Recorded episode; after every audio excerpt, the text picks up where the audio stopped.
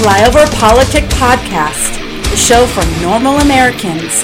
From his undisclosed bunker, here's your host, Tony Reed.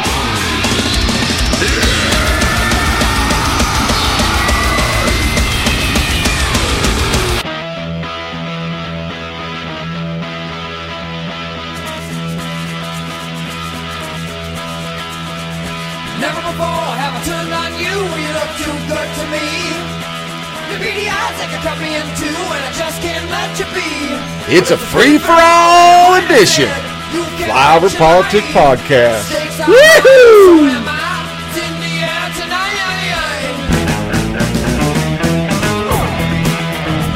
A local doctor says he will surrender his medical license and stop seeing patients after the state medical board accused him of negligence and unprofessional conduct. NBC7 investigates. Ashley Matthews is here to explain why allegations of bad medical care are not the only problem for this doctor, Ashley. Artie and Catherine, according to the Medical Board of California, Robert Santella overprescribed narcotics to at least six patients and botched a medical procedure on another patient. The board also says Santella's aggressive and outrageous behavior outside an abortion clinic put his career in jeopardy.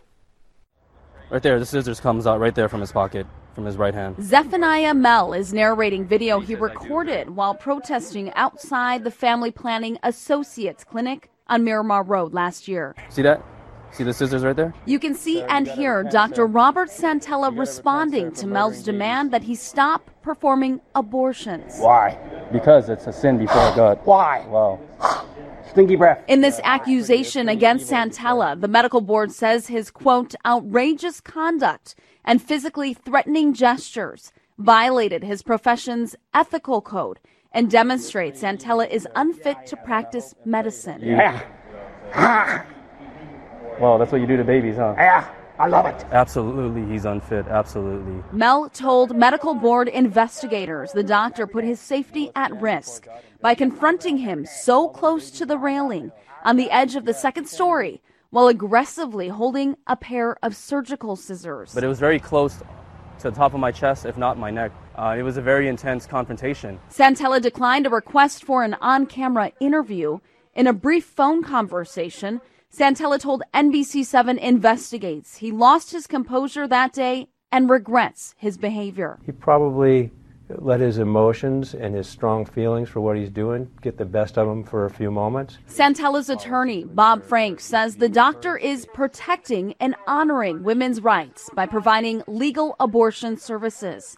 He says his client is deeply hurt when protesters denounce him as a murderer and baby killer. Frank also says nothing in the video supports Mel's claim that Santella threatened him with surgical scissors. In fact, I didn't even see any scissors up against the fellow from what I watched on the video in any type of attack or threatening manner. I love it. I love it. Yeah, keep tearing the babies Yeah, apart. I will. Still, Santella says he will not challenge the accusation in state court and will surrender his medical license and retire in December. Those battles with the board are long and hard, and they're very expensive. Santella's attorney also disputes the medical board's allegation his client improperly prescribed narcotics and endangered a patient's life by mismanaging an abortion. The latest accusation is Santella's third run in with the medical board. In 1983, board documents show he was placed on five years probation for gross negligence and incompetence. And in 2000, he agreed to a four year probation term for failing to maintain adequate medical records. Ashley Matthews, NBC7 investigates. um, a, a product of this sensationalized uh, media. You know, you, you have these sound bites and you have these words, and and everybody says it with such an in, you know intensity, and so it must mean it must hold a bigger meaning. sounds strange you know, and weird. and, sound- um, I remember um, when I was in college, I took uh, a terrorism class, and is that a such thing? yeah, there was. So you there go. was- At, there is a lab for that. there was a, there was a class that you Do you go to a lab? no, go out we, field trip. we uh, learned uh, the, the ideology of. I'm glad um, you do that. and so it was. It was the, the thing that was interesting in the class was every time the the the professor said Al Qaeda, he sort of like his shoulders went up, and you know. Yeah, he's in of like, command here. Al Qaeda, you know, Hezbollah. He's an expert. Was- and it was, you know, What's as his if, name? What put his Oh, we- name on we the are not, we, we Where are does he not live? saying his name. And welcome back to Flyover Politic Podcast. It's the 13th of February, year of our Lord 2019. I went a day early because I definitely have enough material. That intro is, of course, what I promised for the last podcast, which was PPFA. hmm Doctor. He resigned, as we're about to see. He re- resigned his position. Well, I guess I didn't grab the article. He, he just had to resign. That video went viral. He resigned. But it's an interesting thing. And I'll talk about it in two seconds. I just want to talk about what we're talking about today. Oh, yeah. It's a free for all. Yeah. We're free for alling. We're going to go over the anti Semite blackface section, which, of course, was the second part of that intro soundbite. Yeah. We just got a shitload of bad people that are Democrats right now. More on the Green Deal, our 2020 candidate section, and a bias section to news and social media nugget. So, I, unfortunately, uh, Windows has changed. Anybody's got Windows. You're getting all these updates lately. So, I am a big guy on disk cleanup. I use it a lot. I don't know why I do it. I don't know if it helps me. Um, Norton has a cleanup file, but I use the Windows one every time I finish to get all the temporary files and all the bullshit that's on your computer. Well, they changed what is included, and unfortunately, it includes downloads, which is where I hold all my files, like my bumpers and everything.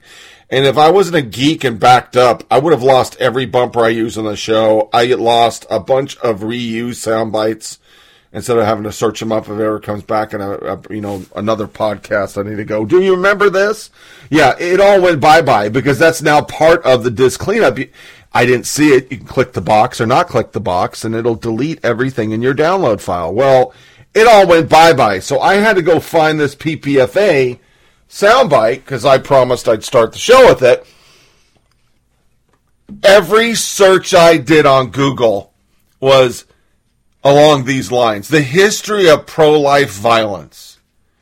Google stacked nothing but lefty PPFA articles about shit that happened in the 70s, shit that happened overseas. Uh, trying to clink in that last shooting that was a guy who was disgruntled that worked at the clinic, totally different, but they used it as, oh, it was a pro life attack. Um, yeah, the bias is real, my friends. The bias is real. So, that soundbite, of course, was Omar. And we're going to go with AG Conservative. I think he did the best, best job of all of this. Back in 2012, Omar tweeted this blatantly anti Semitic trope suggesting Israel was hypnotized the world. She spent several years defending the tweet. It was only this year that she apologized for it. Ilhan Omar, drawing attention to the apartheid Israel Israel regime and far from hating Jews, you are a hateful, sad man. I pray to Allah you get the help you need and find happiness. As a side note, Omar faced several other scandals before the election, including misuse of public funds and possible immigration scheme involving marrying her alleged brother. There's articles all over the internet. I'm not touching it because, you know, uh, it reminds me of Obama's a Muslim, so I'm not really touching it. But there's all sorts of articles. The school records show that they were brothers and sisters, and then she married him. Um, and the article Star Tribune on the edge of making history. Ilhan Omar confronts what fresh wave of scrutiny as she campaigns for U.S. House. Omar is defending herself against a handful of recurrent controversies, including her marriage and immigration history. He continues. In 2013, Omar gave interview to a man called Israel the Jewish Jewish ISIS and compared terrorist group Hamas to Holocaust victims. In that um, interview, Omar compared the U.S. military to Al Qaeda. That was the soundbite I played. I listened to the whole 30 minutes. It could be a show by itself. It's public access TV. This guy and her are really fucked up. Just really fucked up. I mean, they are, when I say they are, Islamists. That's what they are. Her and Tlaib are PLO Islamist. That's their shtick. And because of our immigration thing and all these people pile into fucking Michigan and Minnesota, these enclaves have elected this person. It's kind of like the Rajneeshpuram back in the 70s in Oregon. If you get enough fucking wackos in one place, anybody can get elected. Article Democratic Minnesota Representative Ilhan Omar gave multiple interviews to fringe Arab American television host Ahmad Tharwat, who called Israel the Jewish ISIS and compared terrorist group Hamas to Holocaust victims. Omar blamed our involvement in other people's affair for terrorism in 23 interview with Tharwat. When we are going to decide or realize that terrorism is a reaction, it's an ideology, it's a means of a thing. It's not an ide- entity, it's not a place, people. It's reaction to a situation. Tharwat said in an interview with Fox News uncovered Monday, Yes, what you're insinuating is what nobody wants to face, Omar replied. Nobody wants to face how the actions of other people that are involved in the world have contributed to the rise of radicalization and the rise of terrorist acts. Usually most people want to look internal and see what are their actions. That makes another react. For us, it's always I action of our involvement in other people's affair, she added. Omar's comments came weeks after Somali terrorist group Al Shabaab killed 67 people in a 2013 attack on Kenya. Understand, I listened to it. That's not bullshit, liberals. That's what she said. Jewish ISIS. U.S. Army is ISIS. We're the ones. It's us. This Tharwat guy, Jewish ISIS getting God in the real estate business. Off a Time article. Zionism is terrorism, Tharwat wrote in one tweet that described Israeli soldiers as a Jewish Taliban. Now, left keeps saying, and the media keeps saying, as we say, literally protecting these people because they think like this. That's the problem. It's not that this is some right wing conspiracy. We just don't like the lady in the hijab. No, this is what you think. This is how you operate. This is the platform. Remember, at the convention, they booed the movement of the Israeli capital. They booed it, folks. They are extremists. They align more with Islamists in America sucks. Thus, they want to redo America. And most of the time, this is when I'm pulling out the, well, all Republicans are held accountable for David Duke, but we're going to see in a second, David Duke agrees with her. The media doesn't even touch it. This is the perfect hypocrisy bias thing I could ever present to you to show our media is just fucking hot garbage. Uh, uh, 520,000 people displaced. Obama should start bombing the Jewish state. An anti Semitic person these days is not someone who hates the Jew, it's someone who hated by the Jews. BBC for the second night is Raw, having a program about Jews suffering. The Daily Caller broke this down. I'm not going to go into everything this Tharwat guy said, but he is Farrakhan. And you can get away with that. AG conservative continues. In her inauguration, Omar celebrated with Women's March leader Linda Sarsour, who was facing her own scandal due to a long record of anti-Semitic comments. Harry Chakatron. Ilhan Omar, first day in office, selfies of the woman who said Ayaan Hirsi Ali's victim of genital mutilation uh, vagina should be taken away, and feminist is compatible with Zionism. Okay. After being elected, Omar came out as a supporter of BDS. We've already played it. Again, there's an easy test to differentiate between legitimate criticism of Israeli government and anti-Semitism. It's called the 3D test and was used by the State Department in 2017. Uh, seems also worth noting for this thread that Omar supported sanctions for the Jewish state, but opposed them for Mex- Maduro's regime in Venezuela. She also shared extensive propaganda on behalf of that regime. A great point here regarding Omar's support of the BDS movement. Omar supported sanctions on Israel alleged due to the action of the government, but fiercely opposed them against a much worse regime in Venezuela. If only there was a world for holding three, for, excuse me, for holding Jews to a different standard.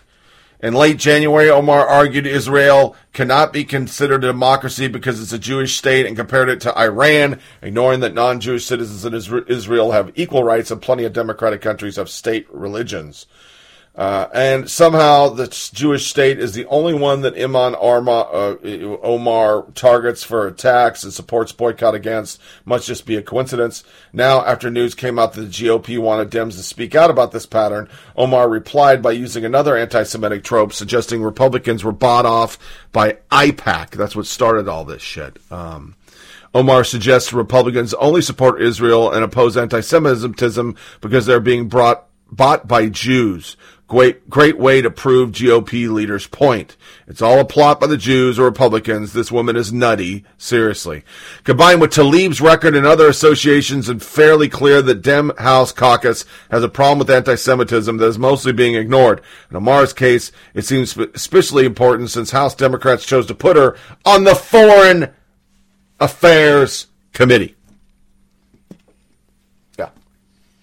Freshman Max Rose, in another article, said Sunday that his colleague Omar's tweet suggesting that pro Israel lobbying group was buying off lawmakers was deeply hurtful to the Jews, including himself. When someone uses hateful and offensive tropes and words against people of any faith, I will not be silent. Congresswoman Omar's statement are deeply hurtful to Jews, including myself, implying that America support Israel because of money alone is offensive enough. But go a step further and retweet someone declaring their pain at our sentiment is truly unacceptable. At a time when anti Semitic attacks are on the rise, our leaders should not be invoking hurtful stereotypes and caricatures of Jewish people to dismiss those who support Israel. CNN Politics. Freshman Democratic Representative Ilhan Omar says exciting her controversy uh, says it's exciting. Her controversial view on Israel are sparking a debate. This is how she replied to all of it. This is their article because therefore BDS. Freshman Democratic Omar Minnesota is defending her controversial views on Israel as they come under scrutiny in Washington, telling CNN that it's not surprising her positions are generating attention and she finds it exciting to be sparking a break. It's not surprising. I think it's actually exciting because we are finally able to have a conversation that we weren't really willing to do, Omar told CNN. It is really important for us to get a different lens about what peace in the region could look like and the kind of difficult conversations we need to have about allies. The next part was what most of the media did. In her first month in Congress, Republicans have been quick to re- criticize Omar, a Somali immigrant who came to the U.S. as a refugee more than two decades ago, for a statement she made regarding Israel. Praship J. Shakar, MD, Next, stay tuned for exciting new views from Farrakhan and David Duke. It's true. Fuselic Spock. Controversial views on Israel sparking debate. Is that what we're calling rank anti Semitism and earned backlash now, CNN? Doug Powers, another one from CNN. As they challenge the political status quo over Israel and Washington, Omar and Tlaib are facing intense scrutiny and criticism, in particular from Republicans eager to exploit divisions in the Democratic Party. Doug Powers, Republicans pounce. Republicans pounce. It's always pounce. It's never they did something wrong. Yeah. Betty I.S. Sargon, please learn how to talk about Jews as a non anti Semitic way. Sincerely, American Jews. Chelsea Clinton, co signed as an American, we should expect all elected public officials, regardless of party, and all public figures to not traffic in anti Semitism. She was attacked mercilessly by everybody. By the end, she buckled and said, Oh, yeah, we'll get together and we'll talk. Nancy Pelosi put out a whole statement. She's not being censured. She's not getting in trouble. Aaron Blank goes, "Oh yeah, Pelosi took care of it. It's we're going to take care of it." And uh, Omar's reply: "Listen and learning, but standing strong." That all said, AIPAC is still a problem, Stephen Miller says. Ben Shapiro, oh, I'm glad that your anti-Semitic House Foreign Affairs Committee members decided to combat anti-Semitism in all its form. You know the one form would be resigning. Another form, you dumping her from the House Foreign Affairs Committee.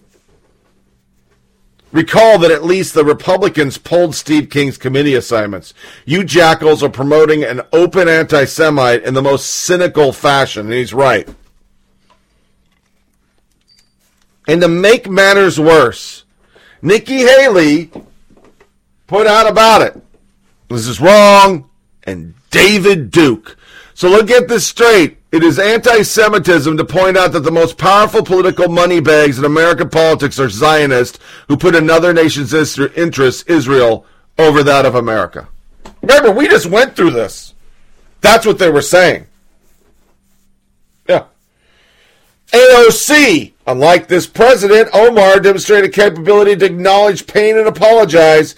Use the opportunity to learn about a history of anti Semitism, grow from it while clarifying her stance. I'm also inspired by Jewish leadership who brought her in, not pushed her out to heal. Retweet an article by an extremist anti Semite. Lots of people are proclaiming to be woke, trying to police communities, and what they are aren't allowed to be upset by. But I'm proud Omar raised the issue of lobbyists in politics and equally proud of her sensitivity communities. Both are possible. Understand, at no time has anybody brought up IPAC maybe contributes 3.5. Uh, I think we found that uh, the NRA is around 15 million and Planned Parenthood's untold amount of money. At the minimum, the tracking's 50 million a cycle. 50 million a cycle. But yeah, those other lobbying groups, we got to get rid of them. While the biggest abortion provider on the planet just hands cash off left and right. A HuffPost senior reporter. So are we just not allowed to talk about how Israeli lobbyists have a hold on the GOP? Just the GOP. Hmm. Yeah. Lee Zeldin grabbed her, talked bad about her. Don't mind him. He's just waking up to reality of having a Muslim woman as a colleague who know who now who who know how to stand up to bullies. It's going to be fun watching him lose his marbles. Yeah. Yeah. Yeah. That's okay. You can you can say whatever you want, and the media is not the media will not hold her to standard. But Steve King went for a week because he said something that wasn't even that critical of white supremacist or white whatever. I don't even know what he said. But he was supposed to be fired for it. This is like number 900 on this lady. Valerie Jarrett supporter, shake him up, is what she said. Los Angeles Time. People are leaving supportive post-it notes outside Ilhan Omar's office. The plaque outside Omar's office is covered with well-wishing posts and notes left over time. One woman just stopped by and left the following note, which reads, criticizing countries which abuse human rights is the right thing to do will never be anti-Semitic. David Weigel from WAPO. In my opinion, the biggest gaffe in the Green Deal is Blop and then Omar saying what needed to be said. And he tries to defend both these idiots in one tweet. Linda Sarsour. IPAC is one of the most influential lobbies in American politics alongside the NRA. APAC is lobbying, or APAC, uh, IPAC, whatever, AIPAC, is a lobbying organization. Here's the definition of lobbying for the dictionary. We have to do dismantle forms of racism, including anti-Semitism. We do not, we do that under the leadership of Jewish allies. Absolutely outrageous. Blah, blah, blah. Kevin McCarthy is a piece of shit. Grateful for the, gross, the voices of reason and courage in the Jewish American community for speaking out. Thank you for those standing with Congressman Omar. Blah, blah, blah, blah, blah, blah. Ashley Ray Goldberg. Someone asked uh, Linda Sarsour if Jews are on the wrong side of history since even left wing Jews condemn in um, Mo Omar. Yeah, they're on the wrong side. Tamika Mallory, huge screen. I can't sit back and watch a black woman and watch the attack. I'm sick and tired of watching black and brown, black, brown, brown, black, black, white people bad. CNN, CNN host compare Omar anti-Semitic tweets to McCarthy criticizing Soros. I'm not going to read the article. I'll just tell you, Soros is a bad dude. Most of the world knows he's a bad dude. Not CNN. They're saying it's anti Semitic to criticize Soros because he was Jewish once. Yeah. Hmm. And they did nothing to. I'm, I'm getting to the sound bites. Nothing. Nothing. Yeah. Jewish Action Community, a left leaning group, they support her. Chris Martin, don't look now, but moments after apologizing for anti Semitic remarks, Representative Omar retweeted a statement saying she did nothing wrong. This is beyond parody, and she was allowed to by our complicit media. Charlie, Dent, I'm curious if you think the Republican Party has been sufficiently vigilant in policing bigotry within its own ranks, whether you're talking about Steve King. My colleague Jake Tapper brought up that, that Kevin McCarthy uh, weeks ago in the midst of the wall debate talked about uh, uh, what, what many took as an anti Semitic comment, accusing George Soros of funding the caravan. Uh, has your party uh, been sufficiently vigilant here, calling out its own bad uh, behaviors and comments? Omar is one of the first Muslim women elected to Congress. We're going to Washington, everyone! Part of the history making group of women elected in 2018. High profile enough to be parodied on Saturday Night Live. I'm a proud Muslim woman and proud American. And when Ted Cruz sees me, he crosses the street. She also supports a movement to boycott Israel, which was criticized last week by Republican leader Kevin McCarthy. This cannot sustain itself. It's unacceptable in this country. Casey, you just mentioned Kevin McCarthy, the Republican leader. He also has come under fire for a tweet of his own, right?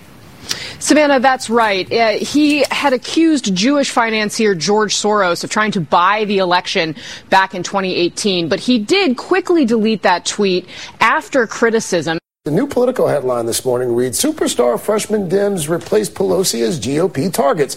It goes on to point out the strategy risks backlash for a party that's struggling to attract support from women and people of color. And, and in addition to grabbing, uh, grabbing the spotlight, they've also created some headaches for leadership as well. The idea that the Republicans would use three women is just not a great look for them. Three younger women is not a great look for them.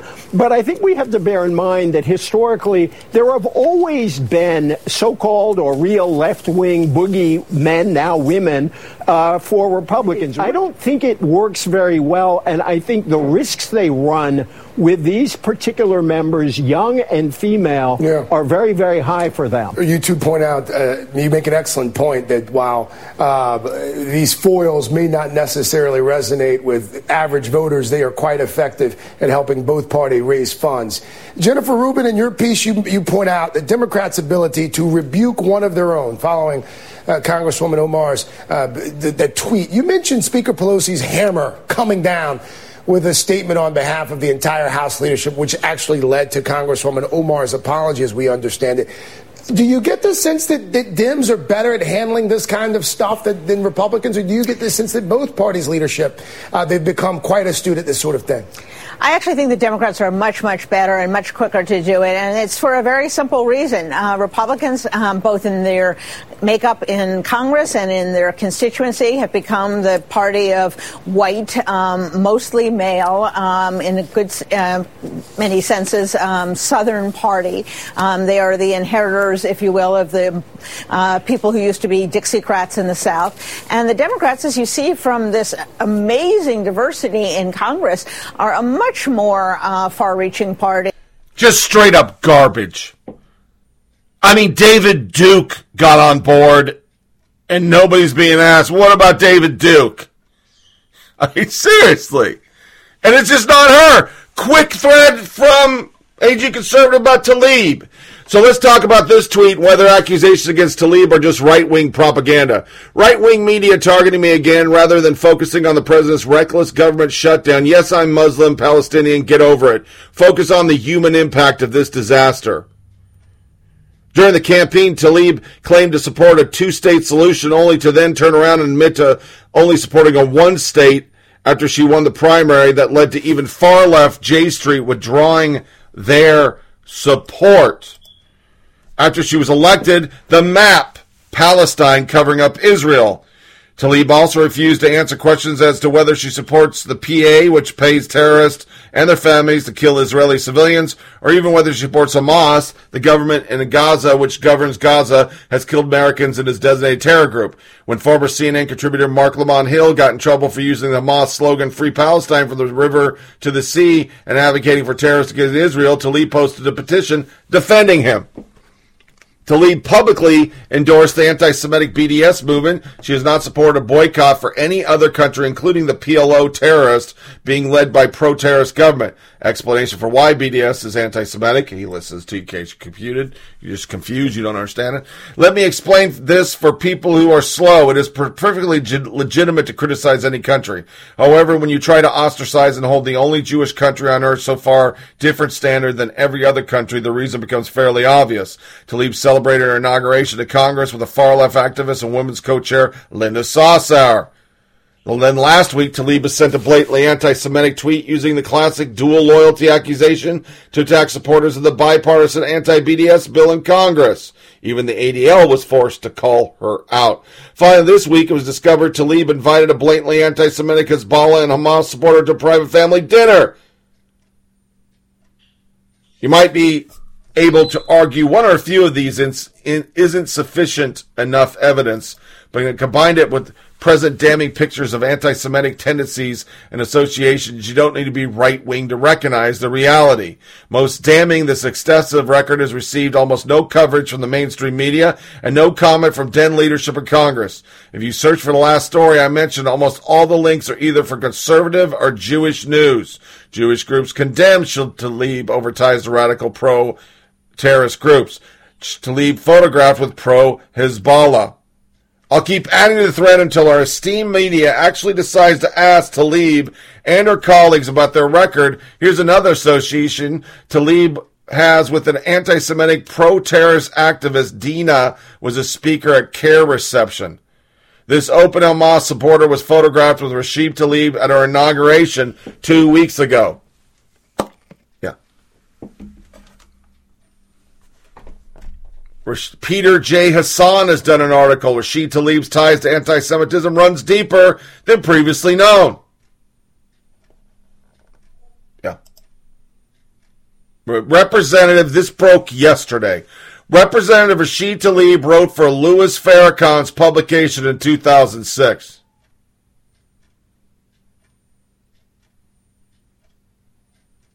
And her articles. Tlaib spokesman to me on writing for Farrakhan. The piece was from 2006. It was not endorsement of Farrakhan or anyone for the matter. The congresswoman has not had any directed contact with Farrakhan and condemns his anti-Semitism and anti-LGBTQ views. Business Insider. Of Michigan published a column in 2006 on the Final Call, an online publication founded and maintained by Nation of Islam Louis Farrakhan. First unearthed by conservative blogger Gerald Beyer, Tlaib penned a column titled "Bills Must Stop Deportation for Minor Offenses," which takes offense takes issue with deportation of minors of minor offenses. A spokeswoman for Tlaib did not respond to multiple requests for comments. Yeah, it's okay. Abbas Hamadin. Israel does not have a right to exist. The terrorist entity is illegal and has no basis to exist other than delusion ISIS like ideology. That's one of her friends. Democratic representative calls for reparation for migrant kids separate from families at the border. This is Pramila Jayapal. She wants reparations. I'm proud of my passion, Mr. Whitaker. We all should show real passion, real commitment to fixing what is done to these families and these children. This is the latest trauma for thousands of children, blah, blah, blah, blah, blah, blah. And this week, security forces apprehend Palestinian suspect to murdering Israeli teen. I bet if you search real hard, there's a six degree of separation between Sarsour, Tlaib, and Omar. And Mallory. Remember, they hate the Jews. They're the Women's March. So how'd Politico handle it? The Republican Party has a new trio of Democratic villains, Tlaib Omar and Alexander Ocasio-Cortez. Hours after an apology, Ilhan Omar retweeted thread denouncing Pelosi pushing Jewish money claims just hours after apologizing for making comments deemed anti-Semitic. Omar retweeted a thread of defending her claim that campaign contribution from AIPAC by support for group positions Miss Omar praised the writer Andy Barkin, who told of beginning a staffer as a long shot congressional campaign in 2006 when the candidate agreed to be uh, agreed to take stances on two issues in exchange for a maximum contribution from AIPAC. Your courage can't be matched. I am often in tears thinking about how you won't be with us in the fight and how I'm going to miss your presence and courage and solidarity my friend and solidarity, Mrs. Omar wrote. Yeah, he, he did it. 2006 was first real staffer on a long shot Democratic congressional race in deep red Ohio. My boss was a hippie doctor with lefty perspective on international affairs. Under pressure from Democratic leader Miss Omar earlier in the day apologized, blah, blah, blah, blah, blah. And it goes on to say she basically doesn't give a fuck and they're just fucking with her because poor her. Poor her. Andy Barker, this extremist, has a thread of how AIPAC is the devil because the money. Money. What the fuck? What the fuck, fuck? The media is just hot garbage on this. I mean, CNN and NBC, all they did was blame Republicans. Do you know how this would play if was shoe was on the other foot? I mean, they've had third cousins were KKK members criticism. Yet the Democrats had actual grand wizards in the Senate. This is hot garbage. Just hot garbage. But it, it is what it is anybody who goes on Twitter, any conservative person like myself who does a podcast, Omar and Tlaib have been on it because they're extremists. They're Islamists. They want the destruction of Israel. They hate America. And Democrats elect them. Democrats elect them. This is this is who they elect. Extremists. It, it's Jesus Christ. So here's a soundbite on Tlaib, and you know it's good to be a Dem. You can be an anti-Semite, you can be an Islamist, and you can wear blackface because we're still dick dancing in Virginia. So two sound bites back to back. As a person that was born to Palestinian immigrant parents, as my living grandmother, my only living grandmother now lives in the West Bank of Palestine, it is so important that we really give a voice to those that haven't been heard, haven't been at the table. With all the different conflicts that you hear and different kinds of policies that you hear, you don't actually see the human side. The BDS movement is economic boycott. Let's look at the equality issues. Let's look at poverty and let's look at access to quality of life issues like education, clean water, freedom of travel, all of those things that I think are directly impacting Palestinians that live there. Many of the Palestinian families and children and all those folks are not at the table when these discussions happen about how various policies by both Israel and even maybe the leadership in Palestine, how it impacts their lives on an everyday basis. My grandmother in front of her home is a checkpoint that she has to endure when she's going to the doctors. I really want to be able to humanize this issue and I really want to be able to give them a voice. I also, you know, have reached out to many people that are, you know, dual citizens, Israeli citizens, and, and said, you know, you want to be part of this to have this kind of dialogue and conversation about, uh, again, the humanity around this issue. For me, when this bill or this issue comes up, it's a form of speech. It is a First Amendment protection that we all have to make sure that we protect. And even if it's the issue around divesting in Israel, even Saudi Arabia, or any other country that we disagree in their policies, we have every right as American citizens to do that. I don't ever want to criminalize anyone for speaking up. It takes a lot of courage to speak up when we see injustice, and it's one of our core values of who we are as Americans to say, look, we want to economically boycott uh, a certain country because of their issues. And many of these people are young people, young people that really believe in economic boycotts. And I don't ever want us in Congress to create the slippery slope of criminalizing such actions. I uplift them and want them to be able to express themselves any way they can. Uh, Attorney General Herring, who you just brought up, also uh, admitted to having worn blackface at one point. If he resigns, the next in line is a Republican. Cynics would look at this and say the calculus to not be as harsh on the Attorney General is influenced by that. Yeah, but I don't think that's actually true. There are, there are cynics that say this is about the next election, um, but I think it's much more about values. Um, we would move from a, a progressive, very strong attorney general to someone who's not just a Republican, but someone who's on the arch conservative end of it. So the way our laws would be administered in Virginia would be completely different.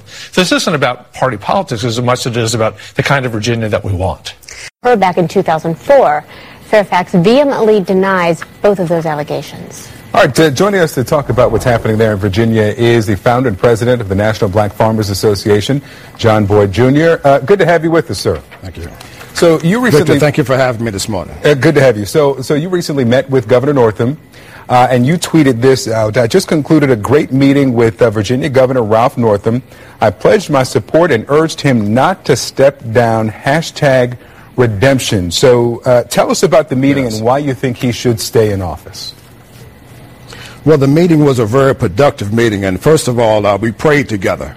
Uh, I prayed for Virginia. I prayed for the governor and his family, and the governor uh, apologized. He was sin- sincere about his apology, and I looked him in the eye, and uh, he asked for forgiveness. And I believe in the power of uh, redemption. And in Virginia, you see people so quick to condemn one another, and I believe that uh, Democrats need to start working together and come on one accord. Else a whole lot of them are going to be looking for new jobs on the new election cycle. Uh, but the governor was very, very sincere. And, uh, you know, I, I, I, believe in the power of redemption and uh, forgiveness. And, uh, you know, let he who cast the first stone be without sin. Uh, that's nobody. So nobody is perfect. And uh, I believe that the governor wants to govern Virginia in the right direction. And he reached out to me, Victor, during the government shutdown. So, and I can say that other, other, other people didn't reach out to me to see how he could help African American farmers in uh, the state of Virginia. So understood. Understood. That's how the meeting came about. You you also told a local station that, and this is a quote here: "If we're not careful, we'll have another party governing Virginia that's far less sensitive than Democrats to minorities and blacks." Close quote there. So is this primarily about keeping Republicans out? Because yes, he, he can apologize and be sincere about that apology, but there are mm-hmm. consequences yes. that, that several Democrats have called for. Um, so is this primarily about keeping that in the governor's office there in Democratic hands? Well, I do believe that, uh, first of all, people need to start working together. Uh, in this country, Victor, we're so politically divided. Uh, you know, here we have the President of the United States who said he says he's a nationalist. So I think there's a big difference between the governor of Virginia and President Trump or someone, a, a modern day racist like Steve King, who manages to keep his job uh, there was no outrage for Steve King to step down, or where's the uh, uh, impeachment articles of impeachment from Congress to impeach this president that says something racist every single day. We every will time he says the word wall. Have, have that yes. conversation with uh, our, our, partisans in the next uh, segment right after this. But let me ask you this: if if, yes.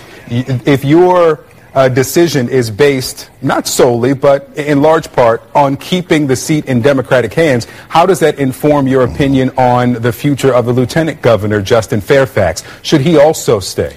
Well, well, first of all, my decision was based on my conversation uh, that I had yesterday with the governor, face, a face-to-face meeting, and we had a very candid talk about blackface.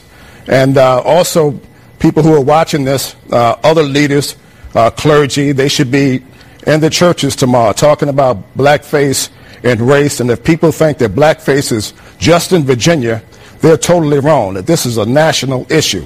Uh, it just unfolded and unplayed out here in, in the state of Virginia. Let me ask you. Let me bring you back a national issue. to the question here. Do you believe that uh, yes. uh, the lieutenant governor, who's now been accused twice of sexual assault, that he should stay in office, or do you believe that he should uh, heed the calls for him to, to resign as well? Well, Victor, I have not spoken to the lieutenant governor, hmm. but uh, I'm sure open to, to talk to him. I'm open to talking to the attorney general.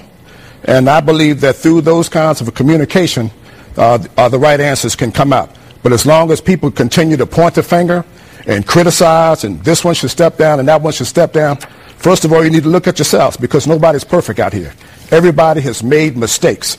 And some of the very people that are calling for these people to step down, they may have some dirty laundry in their closet as well. So you need to be careful and treat each other with dig- dignity and respect and wait for all of the facts to come out and then and then make a decision. Understood, but the, the facts are that these two men, the governor and the attorney general, have admitted to Right. wearing blackface, and Right. many of the people who Yes. believe Governor Northam and the attorney general's apologies say that there are consequences in this new sensitivity training they're going through. Do they have to do that while they're in office? Uh, John Boyd Jr., thank you Right. so much for being Thank with you. us this morning. All right, let's Thank now you. go to uh, former communications. ought to be in the office. Well, let me ask you a question, Congresswoman, as, a, as the elected Democrat at the table. Uh, if all three of them resign, uh, then I believe the Republican Speaker of the House of Delegates becomes governor. Uh, you don't want that. No, but we need to think about doing what's right and what's right for Virginians and wh- what's right overall. I mean, look at the race issue in today's day and age with the president at the helm, who has been one of the most divisive presidents, and frankly, racist himself, is a conversation we do need to have. Um, but looking at just the line of order and saying, no, we're not going to do that because of the consequences is not the right way to do this. And so for me, I would, I do think we need to have this conversation and we should continue to have this conversation.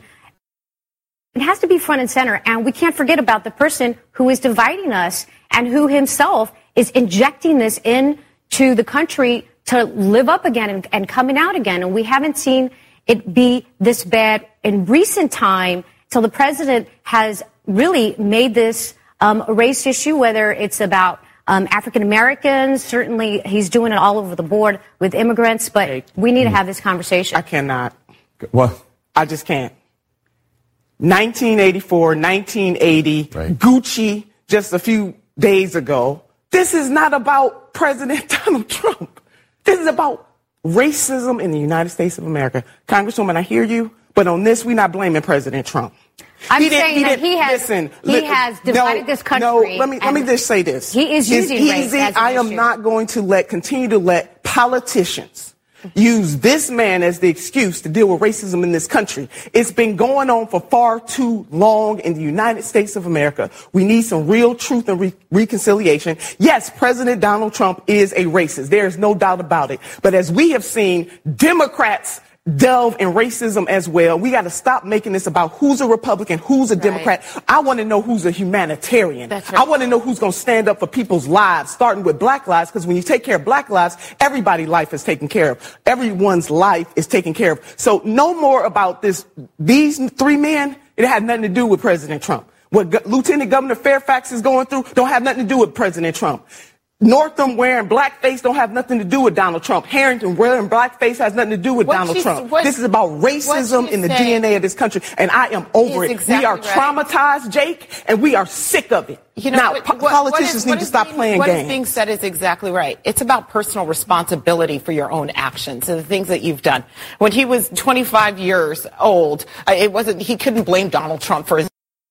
He's at 25 years old. I mean, you can't. You, And you in have medical to take school. responsibility for the things that you do. And I think that that's the problem with the Virginia governor. Is at first he said, "Oh, I'm sorry. Uh, that uh, yeah, that was me. I'm sorry about the picture." Then it was like, "Well, I don't really remember." And his wife is keeping him from actually moonwalking. I mean, this is the person that He does not know what where the appropriate levels are. I mean, he cannot. He can't govern. So it's absolutely time for him to go um, and and wipe the slate clean. And I appreciate, by the way, um, the representative saying that this has nothing to do with what you know who's next in line and and the risk of Republicans actually taking office. This has to do with right and wrong, and this and this these are clearly Well, wrong um, places for these. I appreciate those comments as well. Morning. Chuck, let's start in Virginia. You and I sat here a week ago at this time and weren't sure whether or not the governor was going to make it to the end of the show before he had to resign.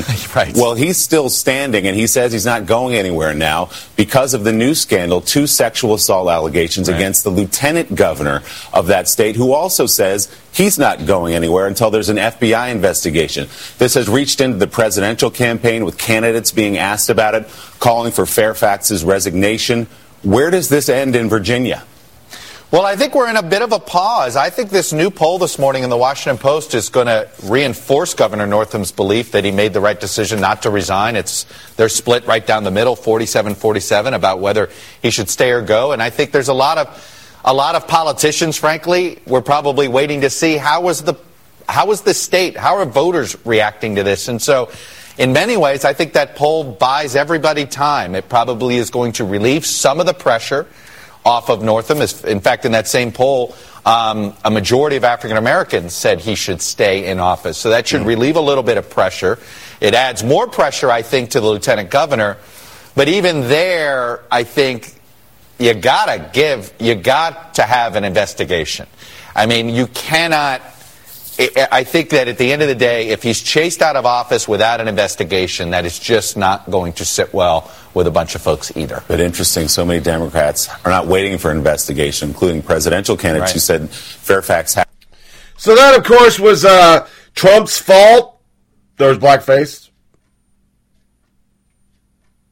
CNN panel pushes back on it's Trump's fault, and Chuck Todd, being the activist, he lets wait, let, see if a dim rule of law and all that bullshit. Basically, where we're at is that they don't want to get rid of people because those nasty Republicans, and it's probably better to keep a Democrat who's a racist than a Republican racist you don't know about. That's the media. So I just had to touch it. Nothing. Omar you know, we're doing the Green Deal today. Ocasio Cortez, Tlaib, everybody in Virginia politics. They don't suffer any consequences. Nobody gets asked questions. Not every leader. Pelosi doesn't have to answer for this. The media doesn't even push it. Doesn't even care. Antifa thug facing assault charge uh, in beatings of two Marines in Philadelphia tied to Maxine Waters, worked on his staff. But just to hit at home, this month, the month of January, excuse me, 33 incidents of Trump's a racist was in our TV. And it goes a little something like this. Mike Pence's wife, Karen, or mother, as she's called during their BDSM late night kink sessions. Is Donald Trump racist? Duh. Trump is holding this country hostage. You don't deal with terrorists. Mr. President, on the off chance that you aren't watching Judge Jeanine Pirro with your pants off right now. Suck it. F- you. Everybody's laughing at you he has turned the Republican Party into something different than it was when I started to run for president. Yeah, uh, no question. Kremlin. I think it's a little premature to be lamenting the death of our democracy. That is exactly what everyone said in those countries as human rights eroded. My greatest accomplishment? Oh, we didn't ask. Not getting AIDS from Roy Cohn. We have anti Semites in the Democratic Party, and we have actual racists wearing blackface in almost all of Virginia. But yeah, it's Trump.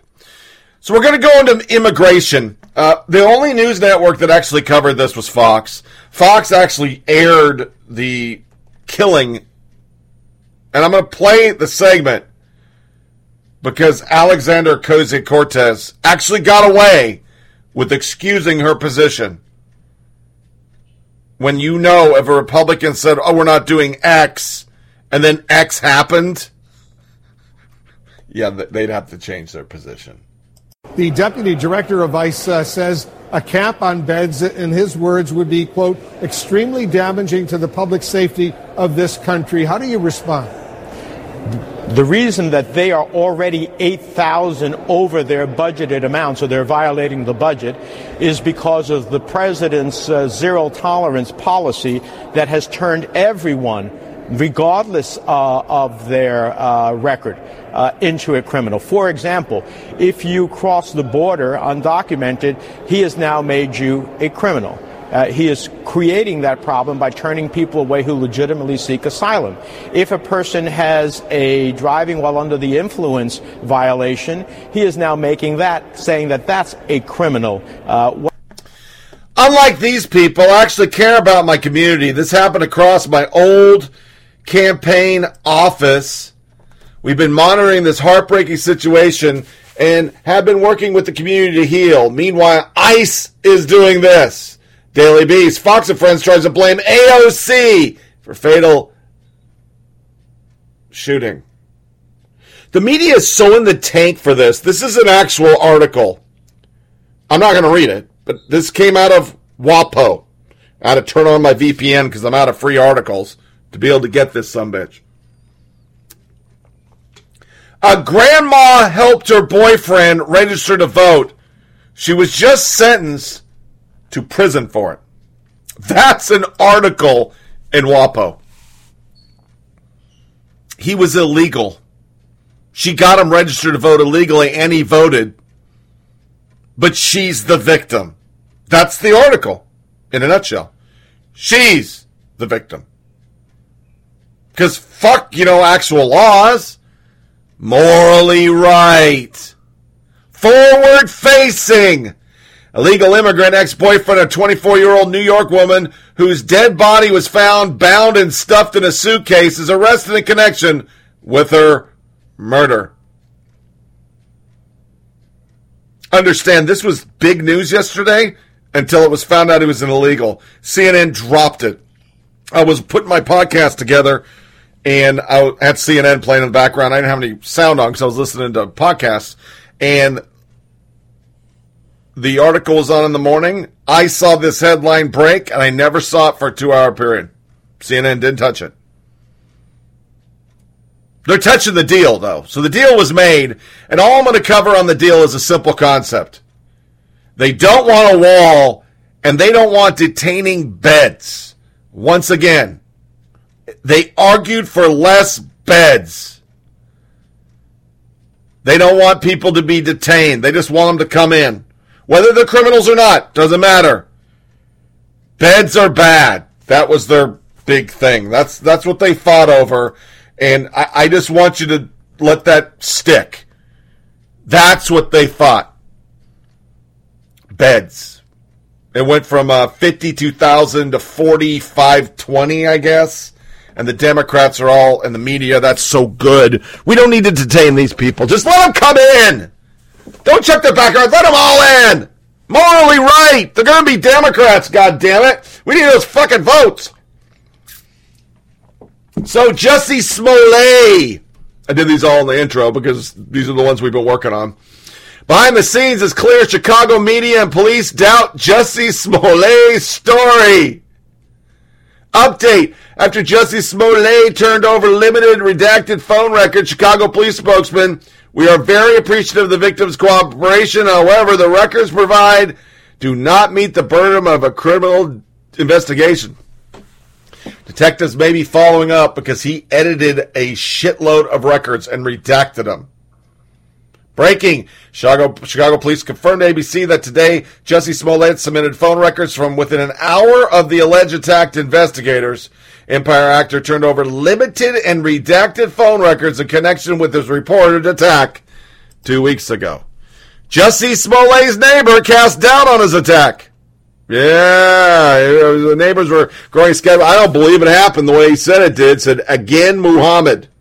That's not a red stater. Don't think he's got to make a America great hat on. So with the last name of again Muhammad, you can't say it's the racist who lives in the same swank high-rise area. I've been in the neighborhood five years. I don't believe it. Not around here. Half the people are gay, and the other half are black.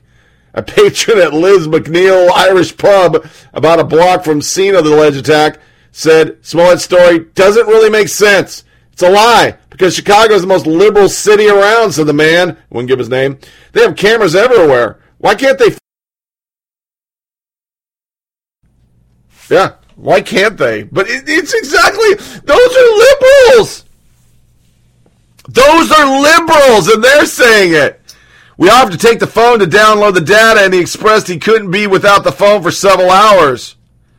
A false report, uh, treated as a victim, but would be held accountable if the cops learned he filed, filed their false report. Smollett told cops, same old thing, bad people said stuff, yada, yada, yada. Uh, say the post. Uh, I'm trying to say a Subway sandwich. Where he bought a tuna sandwich and he made it home with the sandwich. Okay, so that's the end of that article. It, it's pretty obvious. It, it's pretty obvious. Uh, everybody says it's bullshit. The media has dropped it. There is no proof. My points on this. When your neighbors are calling you out and they say the same thing us conservatives say, which is that's pretty liberal city. A lot of gay people, a lot of black people. I doubt this ever happened. And you submit a redacted phone? Was that you setting up the quasi attack, it's all bullshit. This story's bullshit, and I will bet you my left nut, left nut, I say, he won't do time for a false report. The media will never report that he lied because once again, I've done 10 to 15 of these on the show. They're all fake. And the media runs with them because it's Trump. Trump's evil. He's making people crazy. It's good politically for the left. Yeah. While their people are anti Semites running around in blackface wanting to ban all cars in their Green Deal. Uh huh. Gonna go old school, school rap. I heard this on a show the other day, and I just went, man, this was a good song. You know, back in the day, I, I'm not covering the Grammys, but I watched it and, on Fast Forward because nobody has. That's not music. Half the people were singing on auto tune. That shit fucking sucked. Doesn't anybody have a band anymore where they play drums and a bass and a guitar? Do we not do that on this planet? I saw a bunch of fucking acoustic shit. I saw a bunch of people just singing and dancing and the Cardi B and all that bullshit. She can't sing. Everything is canned, man. And rap music just about kill Whitey. Which was kind of about kill Whitey back in the day, but at least you had a hook. I mean, that's the difference. Me and the wife had a whole conversation of the uh, Fresh Prince rap and Run DMC rap and the rap that Sugar Hill Gang and shit like that. They had a hook. Even if you didn't like that kind of music, you toe tapped, you head bobbed, you you shook the booty while you were washing dishes because it had a hook. There was a little catch to it. And this one was bad fucking ass. I didn't even know the name of the band. It's uh what the fuck's his name? K7. Come baby, come baby, baby, come, come. Oh, come on, man. You shook your ass to this shit. Don't judge me. On the other side of the green deal.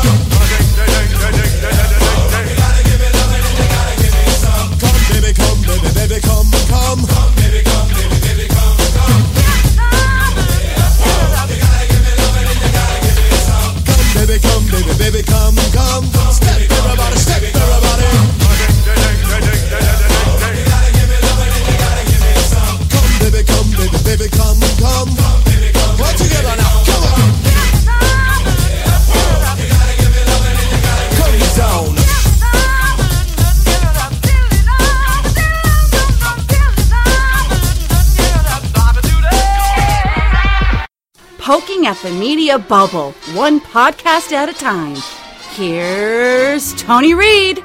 Come fly with me, let's fly, let's fly away. If you can use some exotic booze, there's a bar in far Bombay. Come on and fly with me. Let's fly, let's fly away. You co-sponsored a resolution outlining a Green New Deal in the Senate this week. It calls for a sweeping overhaul of the entire U.S. economy in 10 years by, quote, meeting 100% of the power demand in the United States through clean, renewable, and zero-emission energy sources. Uh, a fellow senator who caucuses with the Democrats, Independent Senator Angus King of Maine, uh, as well as Obama former uh, Energy Secretary Ernest Moniz, say they don't think that this plan is realistic. I think it's absolutely realistic, and I frankly think we need to set our sights high. I think there were a lot of people who said that it wasn't realistic for the United States to get a man on the moon by the end of the 1960s when President Kennedy initially outlined that goal. Um, but we did it. And I think we have to set our sights high. I have a 10 year old and a 7 year old. Global warming is an existential threat to the planet. And so if we don't command this country to think big about saving uh, our nation and our world from destruction, um, then I don't think we're going to get close to meeting the mark. All right, I have a lot more questions about the Green New Deal. Hopefully, you can come back uh, Will and talk to me either during the week or on another Sunday. Senator Murphy, thanks so much for being here. Thanks, Jake. This week, here's a um, bullet points of the Green New Deal. I want to put it up here. Achieve net zero greenhouse gas emissions, upgrade all existing buildings, overhaul transportation systems, guarantee job for every American. It's a resolution, not a bill. Here was President Trump's tweet in response, a bit of sarcasm. I think it is very important for the Democrats to press forward with their Green New Deal. It would be great for the so-called carbon footprint to permanently eliminate all planes, cars, cows, oil, gas, and the military, even if no other country would do the same. Brilliant. Marcos, the party, the Democratic Party, is this a healthy debate that's happening right now? Yeah, I think this is aspirational. This is actually popular. I mean, if Trump thinks that this is going to hurt us politically, he's absolutely uh, not really paying attention to the pulse of the country. This is aspirational. Like, like uh, you said, it's not a bill.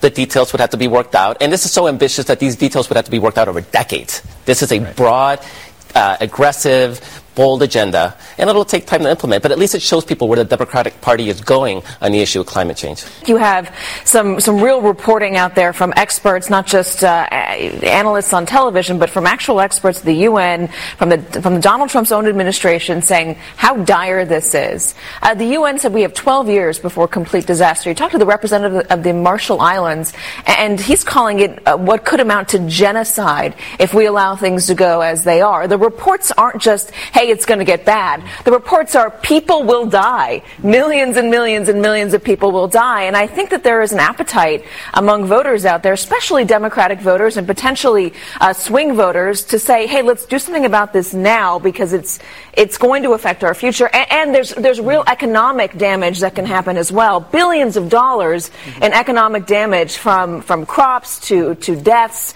to losing oceanfront homes and businesses in over the next century have a majority at all on the other side of, of the Capitol. Yeah. So how do you do it?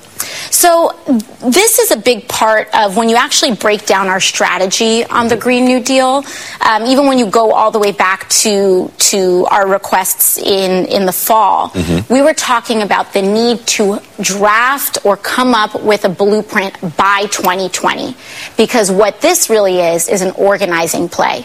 It's so that by 2020, we can get all of those chess pieces in order. We can get a majority in the House, we can get a majority in the Senate, we can capture the presidency, and we can get things done in that time. You may have to compromise to get your 60. I mean, you know, yeah. Joe Manchin, a very influential Democrat um, in the Senate, I think we, we calculated he used the word coal nine times mm-hmm. in his uh, one yeah. of his uh, in his he opening did. statement on he Tuesday.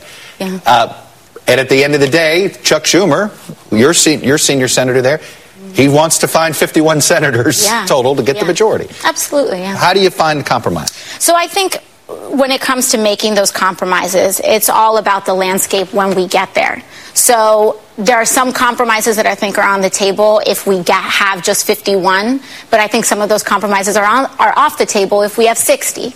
And so I can't speculate as to what the potential compromises would be for any variable makeup uh, in in 2020. But the thing that we can control is starting our organizing and being as as aggressive as possible now, so we can maximize our majority. What do you think the best case is to conservative voters, you know, in more rural areas, to, to to say, okay, this is something we got to tackle now, Mhm. even though they see what's happened in France and it seems like it impacts the middle to lower middle class Mhm. more. Mhm. All of these ideas, taxing carbon, Mhm. that it just trickles down to the working class. Well, the reason it's trickled down to the working class in France is because we've allowed corporations to take over who bears the burden of carbon carbon taxes and, and other taxes. And that's why when we work as a progressive movement here, it needs to be led by everyday people. It needs to be led by workers. It needs to be led by frontline communities because if we don't do that, that is what happens. And by the way, when you look at who's actually responsible for the majority of, of carbon emissions, it is the top 10 corporations, multinational corporations in the world are responsible for an enormous amount of our carbon output. So it should not be uh, middle class Americans and it should not be everyday people that bear that burden. And it should not be a gas tax at the pump. It should be really the corporations that are responsible for, for soiling our, um, for rather for polluting our, our water and our air. Is it a, how, how do you envision financing this? Is it all through government? Is it just, how, how are you envisioning financing it that it doesn't end up with the rank and file tax rate? So there's a couple of things. One is that uh, I think one one way that the right does try to mi- mischaracterize uh, what we're doing as though it's like some kind of massive government takeover. Uh, obviously, what we're trying to do is well, obviously it's not that because what we're trying to do is release the investments from the federal government to mobilize those resources across the country. So how do we get there? It can come across a wide range of things. It could be uh, Tennessee Valley Authority style uh, public programs, but it could also be public-private partnerships. Uh, it can work down on a municipal level. There could be some potential contracting involved. So it's not as though the federal government's going to wave a wand and say we're going to do it all ourselves. Secondly, I think one of the big issues too is that we have to really address the fact that there's been this broken metaphor of the government as this one in, one out piggy bank that Republicans like to say applies to Democratic Right. programs, but when it's their turn at the helm, they just cut whatever check that they want to cut, which is what they did with the tax cut bill. However, the tax cut bill, they lied about in terms of saying that it will generate economic activity. We know that for every dollar you you cut in taxes, you get just a couple cents back. But for every dollar that you invest in infrastructure, mm-hmm. in building, in Right. jobs, you get more than a dollar back. Uh, little party politics question I got to ask you. I'm just going to start this, and then I really could just stop the segment. I'm not going to, but this is just sums it all up. Stephen Miller, the fate of the planet is at stake here. Why are we letting a climate denier from California doom us all? Kathy Ronayne. Sacramento, California Governor Gavin Newsom abandons plan for a high-speed train from Los Angeles to San Francisco. Says it's too costly. Oh my God! No! Huge articles on this. Not going to read them. Media runs interference from Alexander Ocasio Cortez after massive new green green new deal. Blah blah blah. Her plan was basically afterwards when we finished the last show. We're going to just say they're lying. This wasn't real. The document they're passing is not real. They're faking it, and she's getting away with it. Getting away. You heard the sound bites. You're getting. She's getting away with it, and she. It was totally unnecessary. She didn't need to, because whack jobs like Chuck Todd were like, "This is the greatest thing ever." Yeah. This is actually from Mediaite. Top lines from AOC endorsed Green Deal that conservatives are sure to pounce on. And in case get that this is not an actual conservative pounce story, there was plenty of conservative pouncing only because some of the suggestions are borderline insane. This comes from Abrams, Mediaite. That's no left wing organization over there, folks. Or right wing, I'm sorry. They're, they're lefties. And their questions. This is a lefty website. At the end of the day, this is an investment in our economy that should grow our wealth as a nation. So the question is, how will we pay for it? But what we need to do to make sure it happens. The every building thing. They even said it's stupid. Totally overhaul transportation. Build charging stations everywhere. Build out high speed rail at a scale where air travel stops becoming necessary. Build on FDR's guaranteeing a job, a family sustaining wages, family man, blah, blah, blah. All the socialist shit. Ban nuclear. Scott Parker. Back of the envelope math, that means retrofitting 39,179 building housing units every day for 10 straight years. 137,403,460 just housing units. 5.6 million commercial buildings in the U.S. That comes up to 87 billion square feet. That's why when I said there was uh, 5 million or 500 some odd million or some shit, I mean, I was pretty close. I mean, the census of 2017 said there's 137 million buildings and 5.6. So we're, we're still looking at close to 200 million buildings that you're just going to magically delicious. I mean, I don't know how you do that in 10 years. Lachi Marley, any proposal to radically reduce U.S. carbon emissions in the near term while also completely, completely phasing out nuclear power is not a serious proposal. It's true. Logan Dobson. This is how the entire new entire Green New Deal would go. Igor Bobic. California voters green-lighted high-speed rail in 2008. It's faced numerous lawsuits, huge delay, cost overruns, mismanagement, and nowhere near being done. This is before the release of that. We're canceling it late last night. Sanjar and Jetty, Green New Deal. We set a goal to get to net zero rather than zero emissions in 10 years because we aren't sure that we'll be able to fully stop getting rid of farting cows and airplanes that fast. That article, that part of this article went global. Cow farting. Farting cows. Whole articles on Pelosi said, suck it. Ben Shapiro. Basic law of media. The worse the screw up by Democrats, the more the Republicans are guilty of pouncing. See example, the media coverage of Team AOC's abject lie about her insane Green New Deal backgrounder.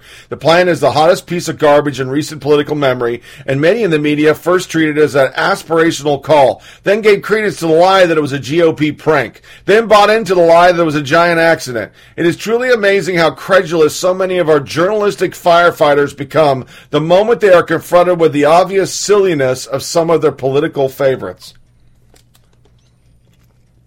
which led to Susan Ferrechio's The Mysterious Case of AOC's Scrubbed Green Deal. On February 5th, the Congressional Office of AOC posted a new blog entry, Ener- Energy Issue, detailing her Green New Deal proposal and answering frequently asked questions. The page, announced at 8.30 a.m., launched on and a top advisor suggested Friday on Tucker Carlson that it was authored and distributed by the GOP. By the afternoon of February 7th, AOC removed the document from the website without explaining but following backlash and even ridicule over the radical plan outlined within it, including a call to eliminate emissions from cow or tra- air travel, which would functionally ban the latter, and to provide economic security for all who are unable to or unwilling to work. The document vanished just hours after AOC and Malarkey a Democrat from Mass, formally unveiled a Green New Deal resolution that has so far attracted 67 Democrats co-sponsored in the House. It's a non-binding measure that is less detailed than the now deleted fact document, but calls for completely and speedy overhaul of the nation's energy, transportation, and farming sector in order to eliminate carbon emissions in coming decade.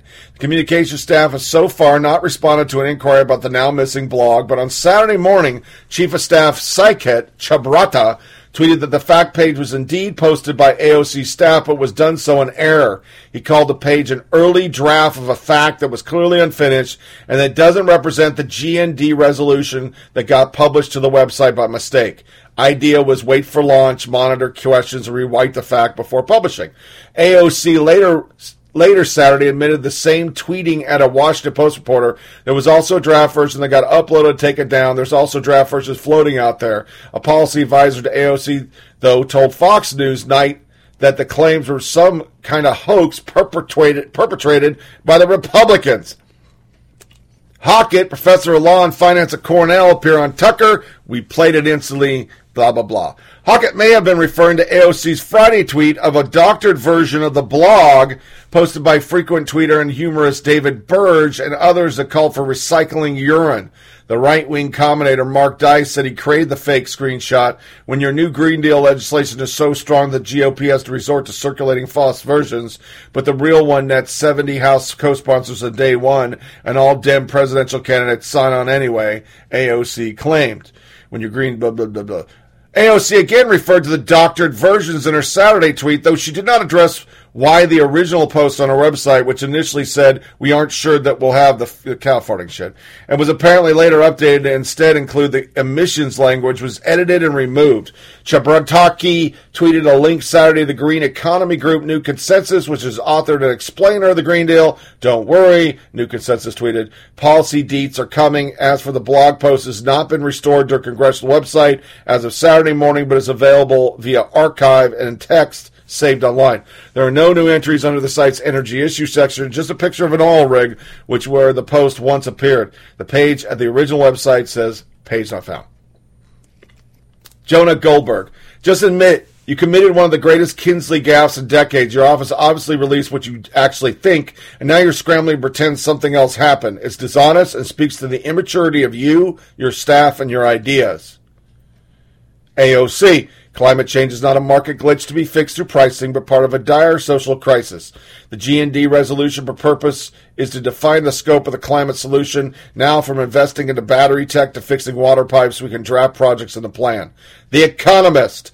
The Green Deal bundles together the issues of climate change and economic inequality. Yeah. It's not a Green Deal, it's a socialist manifesto. The entire world tried to tell her that the pipes in Flint weren't a market failure, they were a social failure. Or that's what she was saying. Yes, it's a plot to get rid of old poor people. People really voted for this woman, somebody says. After she goes on a whole Flint pipe craziness, uh, Dan Tobin, Daniel Tobin, pimp pipe, pipes in Flint were a government failure. Democrats, actually. It's unclear why more governments is the solution when the government they had poisoned them. The morning spoo. They used to call this blank check fraudulent obtained. Now they call it democratic policy. A government aren't control the economy without controlling the people, and they know when a government sets out to do that, it must use force or coercion to achieve its purpose. They also knew, those founding fathers, that outside of its legitimate function, government does nothing as well or as economically as a private sector company. Persnickety. Every time I read an AOC talking about government, I'm reminded of a couple sentences from an old speech and it's the Ronald Reagan one. Grouchy, the government has failed you, but now that I'm part of the government, you need more government to fix everything that I say is wrong with the world. Phil, that remains. Here's your problem. This is what will need to be your focus if you're serious. More people live in the highlighted areas and live outside of it. And they want a middle class lifestyle the same as any other people do. Focus on the real issues. it was showing Asia. Yeah. John Kessler what? I like that. Jim Rowland. GND is a socialist power grab designed to put all power in the hands of the political elites and unelected bureaucrats. This is tyranny. It's the most basic form, sic semper tyrannis. But AOC still got the star treatment. I reject the rationale of saying adopting the same insurance models or a similar insurance model to any other developed country in America is unrealistic. I reject that. I reject the idea that single payer is, is um, impossible. I reject the idea that universal health care is impossible. All of these things are possible. We need commitments with teeth. So I don't want to be placated as a progressive. And I know that the progressive movement does not want to be placated in 2020. I want a 2020 candidate that says we can do these things. We can be audacious. I think we need, in order to overcome this moment, we need to return to our FDR roots as a party. Star treatment. All the weekend shows. This was the greatest thing ever. Not that she hit it. Not that she took it down. Not that it was the most idiotic, fucking fucked up promotion you ever heard. No. Mm-mm. These are our media. They are socialists. They, they, they're, they're with the libs. We need more government, smart people to take over because you stupid red staters voted in Trump. That's, that's what it's all about. Igor Schatz, laugh my ass off. I reject the idea that traveling faster than the speed of light is impossible. I reject the idea that men won't want to urinate in jugs and make coffee out of it. The jokes write themselves. Grant Kessler, it is impossible in a country this side. You're smarter than this, AOC. I don't reject the idea that universal health care is possible. I reject the idea that universal health, universal health care is free, and I reject the idea that government run programs are administered in a fair, equitable manner. FYI, if you want to read some terrifying stuff, just go through this thread and read the number of people saying how this works in Canada, so it should work here. Political bunny. Universal health care is not impossible. We just do not want it to be run by the government. Mm-hmm. Yeah, it's true. It just goes on. I have so much. Business Insider ran the headline Republicans pounce, but the New York Times said, hold my fucking beer. AOC team flubs a new Green Deal summary and Republicans pounce. That's the headline. That, that was the fucking headline, front page. Stephen Miller. Seriously, they're just trolling us. Ben Shapiro. Yeah, pounce. And he followed it up with, I wish I could buy stock in the word pounce. Cow farts ban. Washington Post fact checker hides the Pinocchios for Team Ocasio. Goes through the whole thing. Doesn't disregard it. Ocasio has now disowned the fact and the statements that went beyond the resolution. The line about providing people unwilling to work has been walked back completely. So we won't be re- awarding any Pinocchios in this kerfluffle. Get rid of farting cows and airplanes. That's fast. Urge to fact checker. Don't get rid of farting cows and airplanes. Uh, I, it, the statement and fact at issue were not doctored. They were all produced by her staff. He did get her on that one. What actually is the Green Deal for Democrats? It wasn't AOC's lies about doctor documents, but the re- recent Trump pieces have headlines like President Trump's fantastical human trafficking claims, President Trump's Texas-sized whoppers. That, Those are big ones. Hers are we're good. She then doubled down, multiple doctored. She's been tweeting that all week. It's all fake. It's all just all fake. Stephen Miller, AOC gaslights all of Twitter. Here's Washington Post fact checker response. Oh, they walked it back. Yeah. Wait, what? AG conservative. They lied about it even being in there. Also, the actual resolution promises economic security for all Americans, presuming that uh, also includes unwilling to work. Wouldn't the act of walking something back concede that it was advanced in the first place? She said it, but then ran away from criticism, therefore she didn't say it, is what WAPO ran with. The Hill. Washington Post fact checker gives Ocasio Cortez zero Pinocchios for Dr. Document. Harrison Ford, apocalyptic climate change the same time. Huge Star Wars guy. We don't do this. We're all gonna die. Katy Tur, you I think you heard it. Oh my God. Oh my God. We need to. We need to do it. Millions and millions and millions of people are gonna die. You've already said that. And then Philip Klein gets an article in the Washington Examiner. I'm not gonna read it. I'm gonna read his tweet. And remember what I said on this. I said this was a socialist manifesto. They want to take over the country and make it what it's not. It's not about climate change. Climate change is a tool to take over the government and make it what they want. a non farting cow in everybody's pen, a chicken in every pot. We're all in a bread line and get ready for a lot of lentil soup. This is his tweet. When I say Green New Deal would require a revolution, I don't mean it in a loose sense like Reagan Revolution. I mean it more like a French Revolution or a Russian Revolution. Example would have to topple the existing structure of government. There's no way a Green New Deal passes without abolishing the Senate. Any government structure that gives veto power to a chamber with equal representation from smaller, coal dependent states won't let that happen. In addition, even if you enacted a Green New Deal in Congress, you couldn't implement as intended with current structure, which gives deference to states and allows them and individuals to file legal challenges.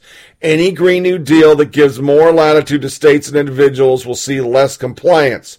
Any compliance re- regime with stricter mandates would invite more legal challenges and mean more backlash.